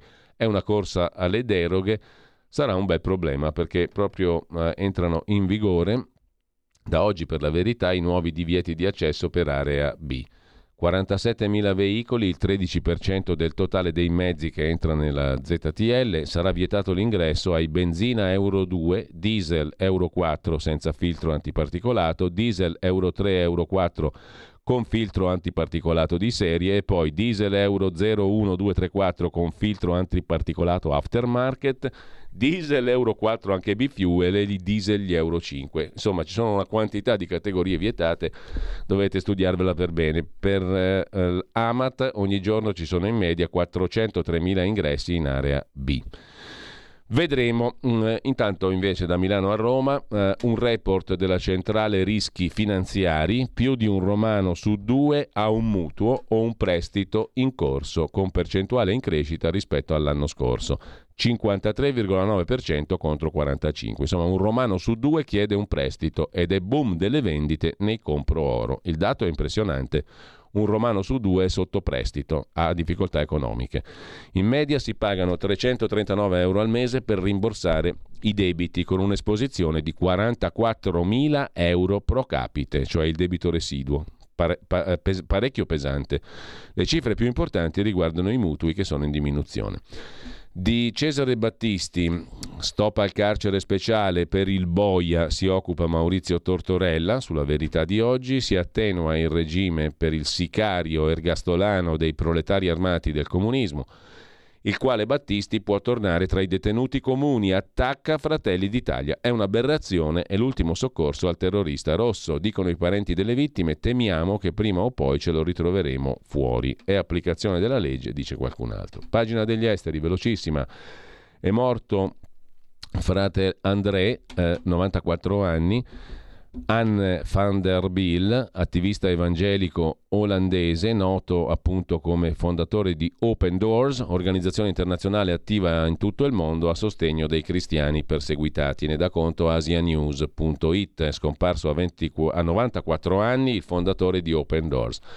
Lo chiamavano il contrabbandiere di Dio, frate André, per le Bibbie, fratello André, per le Bibbie che a partire dal 1955 cominciò a portare di nascosto nei paesi dell'Europa dell'Est. Nella sua vita ha visitato 125 paesi per stare a fianco dei cristiani perseguitati a causa della fede. A proposito invece di cose che non tornano, troppi morti in Qatar, protesta la Danimarca per il mondiale di calcio. Maledetto, sono 6.500, un'ecatombe pazzesca, non ne parla nessuno. 6.500 gli operai che sono morti per costruire i nuovi stadi dei mondiali di calcio. Lo sponsor tecnico della Danimarca, Hummel, non sarà presente sulle divise della nazionale di calcio danese. Sul 7 di Repubblica invece vi segnalo un, intervi- un pezzo anzi, di Can Dundar, giornalista turco, che spiega Erdogan a fumetti. Vi svelo quali sono i veri disegni di Erdogan. E attenzione anche, cara Italia, alle mire del sultano turco. Mi ha distrutto l'esistenza, ma ho cercato di raccontarlo con obiettività. Il pezzo è molto interessante, noi facciamo in tempo solo a citarlo. Chi è interessato se lo legga sul venerdì di oggi. Venerdì che è da citare anche per un altro articolo di Gianluca De Feo sulla storia del Nagorno-Karabakh, cioè dell'Armenia. Per i più è un nome esotico ma è qui, alle porte dell'Europa, che si scontrano interessi vecchi e nuovi tra azeri e armeni, tra Erdogan e Putin. Una bella inchiesta del venerdì di Repubblica sulla questione armena sostanzialmente, mentre sul sabotaggio del Nord Stream l'Unione Europea non ha il coraggio di chiedere spiegazioni agli Stati Uniti, sostiene Gianandrea Gaiani sulla nuova bussola quotidiana, il direttore di analisidifesa.it che spesso sentiamo, l'ho appena sentito anche Antonino Danna nel suo Zoom. Mentre la Russia procede con l'annessione delle regioni occupate nel sud e nell'est dell'Ucraina, il gasdotto Nord Stream viene sabotato. La matrice dell'attacco è ancora ignota. I governi europei puntano il dito contro la Russia che vorrebbe alzare il prezzo dell'energia, ma molti indizi portano anche agli Stati Uniti. Il movente c'è ed era stato esplicitato da Biden a febbraio quando parlava di fermare il Nord Stream in caso di guerra con la Russia. Questo sulla nuova bussola quotidiana. Lo stesso tema lo affronta Andrea Muratore su insideover.com. Dopo il caso Nord Stream, in Europa si rischia una tempesta perfetta e Tino Oldani, nella sua torre di controllo su Italia Oggi, si occupa anche, di questa questione. Nonostante la guerra, Putin, la Russia, pagava a Kiev, all'Ucraina, un pedaggio per il transito del gas. Ora lo stop e carte bollate a Zurigo. Mentre in Germania, piano da 200 miliardi per l'energia, Draghi contrario, dice l'Europa deve essere solidale. Contatti fra Draghi e Giorgia Meloni in vista del Consiglio dell'Unione Europea. Bruxelles propone un tetto al gas per l'elettricità. La leader di Fratelli d'Italia dice che i partiti siano compatti. Le soluzioni dei singoli stati non sono efficaci. Davanti a minacce comuni non possiamo dividerci, sottolinea Draghi che è un tutt'uno con Giorgia Meloni su questo argomento. Gli 007 tedeschi invece passano dati sensibili, lo racconta l'AGI, Agenzia Italia, alle forze ucraine. Secondo un'inchiesta della Zeit tedesca si tratta di informazioni che possono aiutare l'esercito ucraino a valutare la forza delle unità russe e a individuare le loro postazioni. Della questione tedesca si occupa anche Paolo Annoni sul sussidiario.net. 200 miliardi ci ha messo giù la Germania contro il caro gas. Un'altra prova che non esiste una soluzione europea, secondo Annoni. Il governo tedesco stanzia 200 miliardi per limitare i costi delle bollette di famiglie e imprese. In Italia invece non si vuole nemmeno più estrarre il gas. Sulla questione tedesca anche Federico Punzi su Atlantico Quotidiano. La Germania fa la Germania, noi restiamo col solito europeismo straccione, Meloni o Draghi che sia. Sua competenza, Draghi, ha perso tre mesi inseguendo il fantomatico tetto al prezzo del gas. Infattibile E ora che Berlino si muove da sola, la doccia gelata. Ecco come perché il gas farà implodere l'economia della Germania, invece il titolo del pezzo di Pierluigi Menniti su Start Magazine. Cosa stimano in Germania gli istituti di ricerca sull'economia tedesca dopo il rialzo dei prezzi energetici e il minor gas dalla Russia? L'articolo di Pierluigi Menniti da Berlino. Sulla Germania c'è anche da segnalare il pezzo di Roberto Giardina su Italia Oggi, pagina 13, espropriamo i ricchi. È la parola d'ordine di sinistra socialista e verdi per evitare che i poveri siano sempre più poveri. Per la verità, ricorda Giardina, fu fatto nel 1952 anche dal popolare Konrad Adenauer, c'è la guerra ucraina, siamo in crisi, un terzo dei tedeschi forse non potrà pagare le bollette di gas e luce. Perché non fare come 70 anni fa? Nel 1952 venne espropriato metà del patrimonio dei ricchi per aiutare i poveri nella Germania in rovina post-bellica. È sempre la vecchia ricetta che da noi torna di moda ogni vigilia elettorale, a Berlino è riproposta dalla sinistra dell'SPD, il Partito Socialdemocratico e buona parte dei Verdi. A proposito di ricchi e poveri, non per tutti la pandemia è venuta per nuocere. Leggete quanto ha incassato, scrive Dago Spia, il dottor Anthony Fauci, che negli anni della Covid ha visto lievitare le sue ricchezze, il virologo americano. Il patrimonio netto è aumentato da 7,6 milioni di dollari a oltre 12,6, ma il medico detiene un primato, è il dipendente federale più pagato degli Stati Uniti. 456 mila dollari nel 21, 480 mila nel 22. Guadagna più del presidente americano. Faccio in tempo a segnalarvi sul Corriere della Sera, in pagina di cronaca, gli ultimi radioamatori. Arriviamo ovunque e battiamo i cellulari. C'è un gruppo a Milano. Charlie dall'Alaska e chiacchierando nascono anche degli amori. I radioamatori, una roba antica che è sopravvissuta. Una roba antica che sopravvive anche Renudo, la rivista che uscì dal 70 all'80 a Milano, torna al Parco Lambro nel 2024 un nuovo festival. A 50 anni dalla Woodstock italiana, avviato l'iter col comune per replicare l'evento. Luca Pollini, giornalista, e Stefano Piantini hanno rilevato la testata Renudo dal fondatore Andrea Valcarenghi. Verrà presentata a novembre con un evento al Teatro Lirico. Come si diventa criminali invece le parole di Antonio Mancini della banda della Magliana su insideover.com, una intervista interessante di Gianluca Zanella. Con ciò ci fermiamo un attimo e poi apriamo il primo dei nostri due collegamenti della mattinata.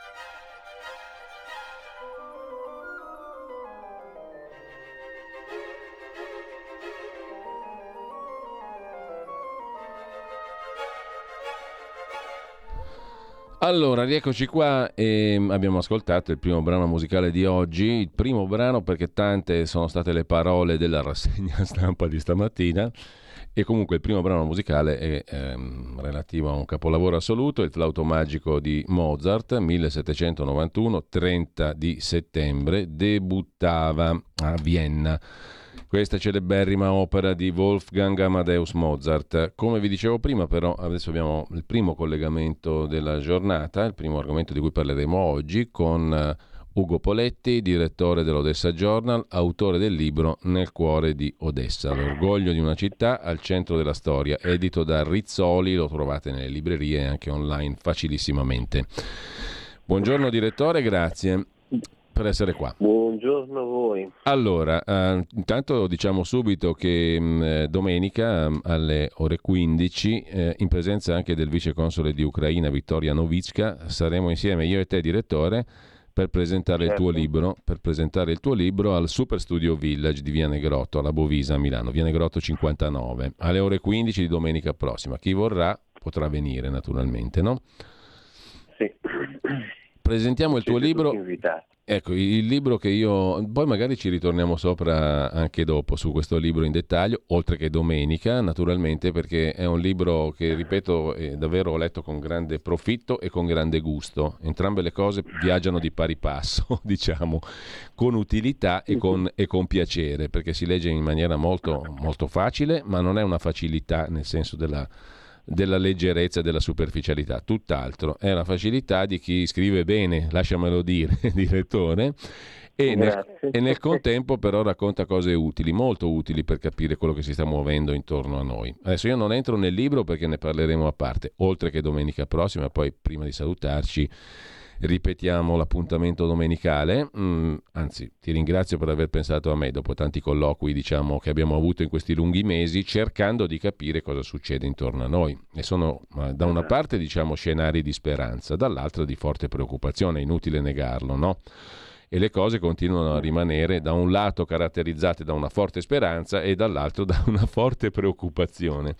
Quindi in questo momento, secondo te, direttore, per eh, entrare nell'attualità, siamo pur sempre all'interno di una rassegna stampa, in questo momento cosa prevale? La speranza o la preoccupazione, secondo te, dopo gli attentati al, ai gasdotti Nord Stream? E, e dopo anche una intervista, devo dire la verità, non so se l'hai già vista, oggi sul Corriere della Sera c'è un'intervista dove parla un esponente piuttosto importante, no, sulla, sulla, Repubblica, chiedo scusa, l'abbiamo appena letta, un'intervista a uno dei consiglieri di Zelensky, Mikhailo Podolyak, hm? eh, che dice una no, serie... Non l'ho ancora letta. Ecco, allora, allora, in sostanza poi te la riassumo io. Intanto però ti chiedo, direttore, hm, se, il, se in questo momento eh, e per quali motivi pratici, concreti e empirici, eh, la nostra posizione inclini più verso la speranza o verso la preoccupazione. Qual è il tuo punto Ma... di vista? Il mio punto di vista è che eh, eh, fatto, fatto, fatto, salvo che possiamo fare previsioni facilmente, eh, perché eh, c'erano pochi elementi su eh, diciamo, qual è in questo momento il, il, il, lo shock del sistema di potere russo e le tensioni che sono al suo interno, perché il sistema russo in questo momento di potere eh, sta, sta, avendo una crisi profonda. Eh, la Russia è isolata a questo punto in maniera definitiva perché anche la Cina l'ha abbandonata, la Cina anzi ha dato subito una... Um, inizialmente aveva un'accettazione passiva perché c'era il patto che questa guerra dovesse durare poco e quindi i cinesi hanno, hanno diciamo, accettato questa scelta normal volentieri perché è una guerra crea turbative nel, nel commercio internazionale.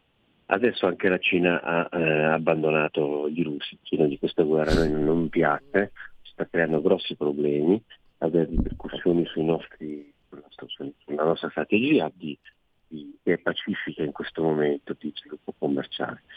Quindi qual è la situazione? La situazione può essere letta da alcuni viene letta in maniera pessimistica, da alcuni invece viene letta in maniera eh, più speranzosa. Io mm. sono tra questi ultimi.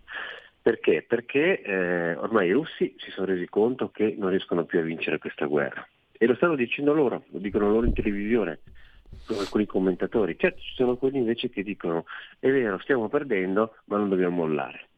Non è che dicono stiamo vincendo, manca poco, no, non dobbiamo mollare anche se le cose vanno male. Questo è, la, è l'atteggiamento degli oltranzisti dei falchi. E gli altri che dicono ogni mese che passa ci stiamo rovinando, consumando, le nostre vite peggiorano, eh, muoiono più soldati e non, non, andiamo verso dei risultati positivi. Che fare in, questo, in questa situazione? Ma io faccio semplicemente un'analisi anche un po' storica. I russi hanno avuto tante guerre nel passato, sia sotto l'Unione Sovietica sia sotto l'impero russo, e dopo tanti anni eh, dopo, in quelle guerre catastrofiche, quelle in cui sono andato male, non riuscivano, a un certo punto hanno avuto dei grossissimi problemi. Cioè non sono un sistema che può reggere a lungo una situazione in cui sono in difficoltà. Nella prima guerra mondiale l'esercito russo a un certo punto si rifiutò di combattere, iniziarono a sparare gli ufficiali iniziarono tutti quanti a aderire al, al, al messaggio, al verbo bolscevico e ci fu la rivoluzione d'ottobre. In questo momento quindi la Russia è in difficoltà. Eh, I soldati hanno dimostrato che i russi non combattono eh, allo stesso livello dei soldati ucraini. C'è una grossa crisi nell'esercito russo perché l'esercito russo non è un esercito moderno, non è preparato mm. e non è strutturato, organizzato per questa guerra. Quindi questo, unito al fatto che ci sono le sanzioni che mordono, eh, unito al fatto che eh, la Russia sta perdendo anche in tanti fronti altri, altri pezzi. Perché? Perché eh, mentre eh, continuano a investire le ultime risorse nel, nel, in Ucraina, si stanno riaprendo altri focolai, altri settori. Avete sentito che l'Azerbaigian ha attaccato l'Armenia, questo perché la Russia è debole in questo momento. Abbiamo sentito che il Kazakistan ha sbattuto la porta in faccia a Putin uscendo fuori da questa loro mini NATO, cioè questa specie di alleanza di stati, eh, anche nel, nel, nelle, in, in, tanti stati caucasici si stanno, eh, stanno, prendendo le distanze, la Russia ogni giorno che passa si sta sgretolando. Ecco, questo è lo scenario a fronte del quale eh, però uno vede che ci sono i referendum e ci sono questo eh, reclutamento eh, diciamo forzato di centinaia di migliaia di, di ragazzi. Questi potrebbero essere o dei segnali di accanimento, cioè non ci interessa, anche se stiamo perdendo, teniamo duro perché non possiamo perdere la faccia, o io le leggo come la preparazione di un negoziato, cioè cerco di mettere insieme quello che posso di carte che posso ancora giocare perché arrivo a un negoziato in una posizione con delle carte forti. E per finire questo reclutamento di 100.000, 200.000 persone. Molto dubbio, eh? Perché? Perché i russi non hanno, si stima che non abbiano più abbastanza equipaggiamento per armare questi ragazzi e, e soprattutto per addestrare in maniera efficace. Questi saranno disponibili per il fronte tra quattro mesi, ecco forse quattro mesi è proprio la finestra in cui Putin può dire se ne parliamo faccio in tempo da qui a quattro mesi a trattenerli, a non buttarli sul fronte per creare fastidio, non certamente una controffensiva, un attacco, perché con, con reclute appena addestrate non puoi, fare, non puoi diciamo, dare una svolta al conflitto. Allora, direttore, veniamo qui all'intervista a Podoliak, consigliere di Zelensky, sì. su Repubblica di cui dicevo oggi, perché tocca anche questo tema, quello dei referendum. Referendum che non hanno mm. valore legale, dice eh, Podoliak certo. e quindi l'Ucraina è pronta a tutto per riprendere quei territori che sono dell'Ucraina, il popolo ce lo chiede, sono stati voti farsa. Sarà facile? Sì. Ah, no, assolutamente. Lo scenario lì è molto, è molto delicato, cioè è anche molto problematico perché siamo d'accordo che sono, sono questa, questi referendum sono messi in scena. Una messa in scena eh, qualcuno ha fatto delle battute anche divertenti dicendo 98%, ma perché non fatto 100%? Cifra tonda era meglio, tanto è, è, i russi quando fanno la comunicazione non hanno il senso del ridicolo, per un 98% nessuno ci, ci crede. E poi bastava guardare i video con questi grossi eh, cubi di plexiglass, che in ogni sezione uno era per il sì e uno era per il no. Con i soldati russi nei seggi capite che chi aveva il coraggio, chi poteva avere il coraggio di votare no di fronte a tutti quanti. In un'urna Quindi trasparente. Eh, era una trasparenza, perché erano plexiglass, quindi erano trasparenti, era una trasparenza per poter minacciare evidentemente.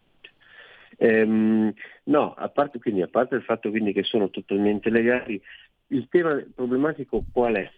Che comunque quelle popolazioni eh, sono le popolazioni che hanno maturato un'ostilità verso il governo ucraino. Eh, c'erano, ricordiamolo, delle popolazioni, c'erano, c'erano, c'erano stati molti profughi quando è scoppiata la ribellione nel Donbass, io ne conosco anche personalmente, ho amici che lavorano a Odessa, manager, ma che vivevano o a Lugansk o a Donetsk, hanno abbandonato la casa, sono scappati perché erano quelli che non erano d'accordo con questa ribellione. Quindi c'è tutto un, un certo numero, non erano la maggioranza, la maggioranza sono quelli che si sono ribellati, eh, però ci sono molti ucraini che eh, appena domani, se, se, se quel territorio tornasse all'Ucraina, tornerebbero che tipo di eh, scenario si preparano? Cioè, uno scenario quasi da guerra civile, perché eh, a meno che quelli che sono adesso nel bacino del Donetsk, cioè il Donbass, scappino tutti, allora si crea una, una, una, una, una di, di, di, diaspora, di, di flusso verso la Russia e quindi li abbandonano, vengono ripopolati a quelli che sono scappati, ma io mi immagino gente che si combatteva l'uno contro l'altro e che sono adesso vicini di casa. È un, un partito di incubo eh, questa mm. cosa qua, quindi eh, come conciliare il diritto internazionale, che vede che quei territori sono parte amministrativa dell'Ucraina, con quello che sono poi i sentimenti dei popoli eh, eh, no, è veramente una questione molto, una questione molto pesante, molto, molto, molto delicata. Veniamo, direttore, a un altro aspetto che riguarda direttamente sia me che te come cittadini italiani nell'intervista sì. a Podoliak di cui parlavamo prima, perché Repubblica ci fa il titolo in questi termini virgolettati. In Italia i partiti filo Putin hanno preso soldi dal Cremlino. Io ti cito i passaggi che riguardano questa questione italiana, tra virgolette. Sì. Abbiamo elementi, dice Podoliak, per affermare che qualcuno in Europa, anche tra i partiti italiani, ha preso soldi dal Cremlino, ma non possiamo svelarlo perché significherebbe interferire con la politica del vostro paese. Non sfugge a noi il comportamento di certi partiti, a volte proprio mm. quelli italiani, che prendono posizioni apertamente filo Putin, sostenendo per esempio che la Russia aveva il diritto di attaccare l'Ucraina. Però non possiamo interferire negli affari interni dell'Italia e non possiamo parlare pubblicamente di chi ha ricevuto soldi russi a scopo di lobbying. Mm. Certamente a mm-hmm. livello di intelligence i nostri due paesi cooperano, ho motivo di ritenere che i dati fondamentali ci siano tutti, cioè chi ha preso e quanto ha preso. Dopodiché Repubblica domanda, ma il leader della Lega, Salvini, è stato molto vicino a Putin, si riferisce a lui e Podoliak risponde, questo lo sta dicendo lei, non voglio aggiungere altro, sarebbe ingerenza. E finisce qui il capitolo italiano, diciamo così, della chiacchierata. Um, siccome tu hai parlato più volte, direttore, anche della efficacia, tra virgolette, e dell'efficienza eh, dei servizi segreti ucraini, dell'intelligence, che cita anche Podolia, sì. che dice certamente a livello di intelligence i nostri due paesi cooperano, cioè noi abbiamo detto tutto sì. agli italiani. Che cosa c'è di, sì, di, di concreto in tutto questo, secondo te? Ma um, posto che non ho, eh, eh, evitiamo di fare diciamo, accuse che possono darci delle querele, però non c'è da sorprendersi, non c'è da sorprendersi nel fatto che secondo una tradizione antica, l'Unione Sovietica lo faceva regolarmente, l'Unione Sovietica non dava soldi al Partito Comunista, questo è ormai fa, un fatto acclarato, e hanno pubblicato anche dei libri e, e esponenti del Partito Comunista, io ho conosciuto uno un personaggio anche molto interessante, a Milano Gianni Cervetti, era, da, sì. era braccio destro di eh, Berlinguer e lui ha scritto un libro, L'oro di Mosca, molto divertente, dove lui raccontava queste cose. La cosa più divertente era che le autorità italiane non lo sapevano. Ecco, Siga mi in un'intervista, sì sì, io sapevo che i russi mandavano dollari, perché mandavano dollari, eh, non rubli, al Partito Comunista Italiano, ho pensato, beh, insomma, è valuta pregiata che entra in Italia, quindi fa bene al paese. è una battuta di consiglio. e, quindi non c'è da scandalizzare, cioè non c'è da stupirsi, però c'è da preoccuparsi, perché eh, capite che eh, è un paese che fa una politica estera, si trova in una situazione quasi conflittuale, noi stiamo aiutando l'Ucraina politicamente, diplomaticamente, con le sanzioni e anche con le armi. Eh, faccio un inciso, l'Italia ha dato molto poco. I pacifisti nostrani possono stare tranquilli, noi abbiamo dato meno armi dell'Estonia e della Lituania, quindi fa, si facciano loro i calcoli, per cui non siamo stati eh, diciamo, definiti. Senza mm. l'Italia la guerra non sarebbe cambiata. Quindi, eh, a parte questo, sì, qui c'è da fare una riflessione su se un paese, diciamo, per la propria diciamo, solidità per la propria diciamo, atteggiamento, ehm, diciamo, for- forza governativa eh, si può permettere di, di, avere queste influenze, queste infiltrazioni, perché se sono spiccioli per arricchire qualche politico, vabbè, non influisce, però che un partito politico poi abbia il dovere di votare in Parlamento cose che magari vanno contro gli interessi nazionali ma a favore degli interessi di chi gli ha dato i soldini, ecco questa è una situazione molto molto Ecco, fammi dire una cosa superficiale, direttore, che negli anni ai quali ti riferivi tu, cioè gli anni della guerra fredda e del dopoguerra e da lì in avanti, tra l'altro voglio ricordare anche che perfino Giovanni Falcone eh, aveva iniziato ad indagare sui soldi russi, sui soldi provenienti dalla Russia e addirittura in relazione a operazioni di riciclaggio nelle quali erano coinvolti perfino eh, sì. clan mafiosi. No? Si, era pro, si, era incontrato col procuratore russo Stepankov, anche lì c'è un, un bel libro che lo documenta e secondo mm. molti proprio poco prima di saltare per aria. Uh, secondo alcuni, mm. non molti, c'è anche questo all'origine del fatto che, che, Falcone è saltato per aria. Però qui entreremo in un mm. campo diciamo, di cose non verificabili. C'è di, mm. di, sicuro c'è che Falcone si stava interessando di questa questione, soldi eh. russi in Italia, no? Eh, questo è, sì. poco ma sicuro. Poi purtroppo l'indagine è finita con lui, con la sua morte. Sì. Eh, in ogni caso, mi permettevo di osservare che finora, per quanto riguarda quel periodo, quel periodo si situava all'interno della contrapposizione fra blocchi, no?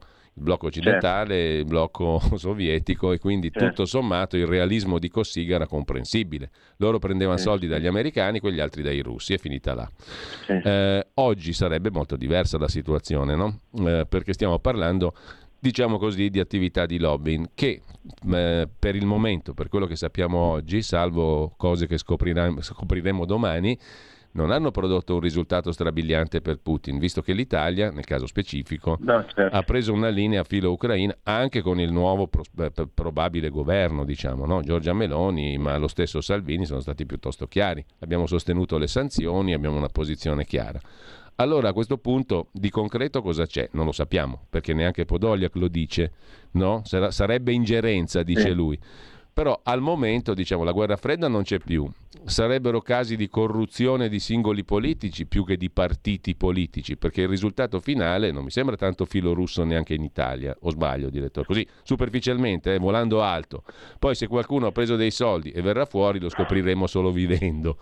Però... Sì, sì, no, io sono sostanzialmente d'accordo. Di fatto poi eh, sì, perché diciamo, noi non possiamo, non ci mettiamo delle querele e non possiamo accusare nessuno ma se è vero e del resto poi ci sono state anche delle intercettazioni, delle visite a Mosca, ricordiamo che era già scoppiato uno scandalo in cui si stava discutendo di queste cose, quindi queste cose sono emerse. Se ci sono state non hanno avuto questo impatto, questo è mm. vero, sono state dei, delle, delle, del lobbying che non ha influito. Infatti probabilmente questo ha fatto molto arrabbiare i russi perché abbiamo, se andiamo a collezionare le affermazioni. Quindi diciamo sa- saranno loro a tirar fuori i nomi più che gli ucraini, saranno i russi a sì, tirar fuori? Probabilmente se, se, se, se, già sono molto irritati eh, potrebbero vendicarsi eh. in qualche modo e fare loro la, l'outing. Mm, eh, staremo a vedere.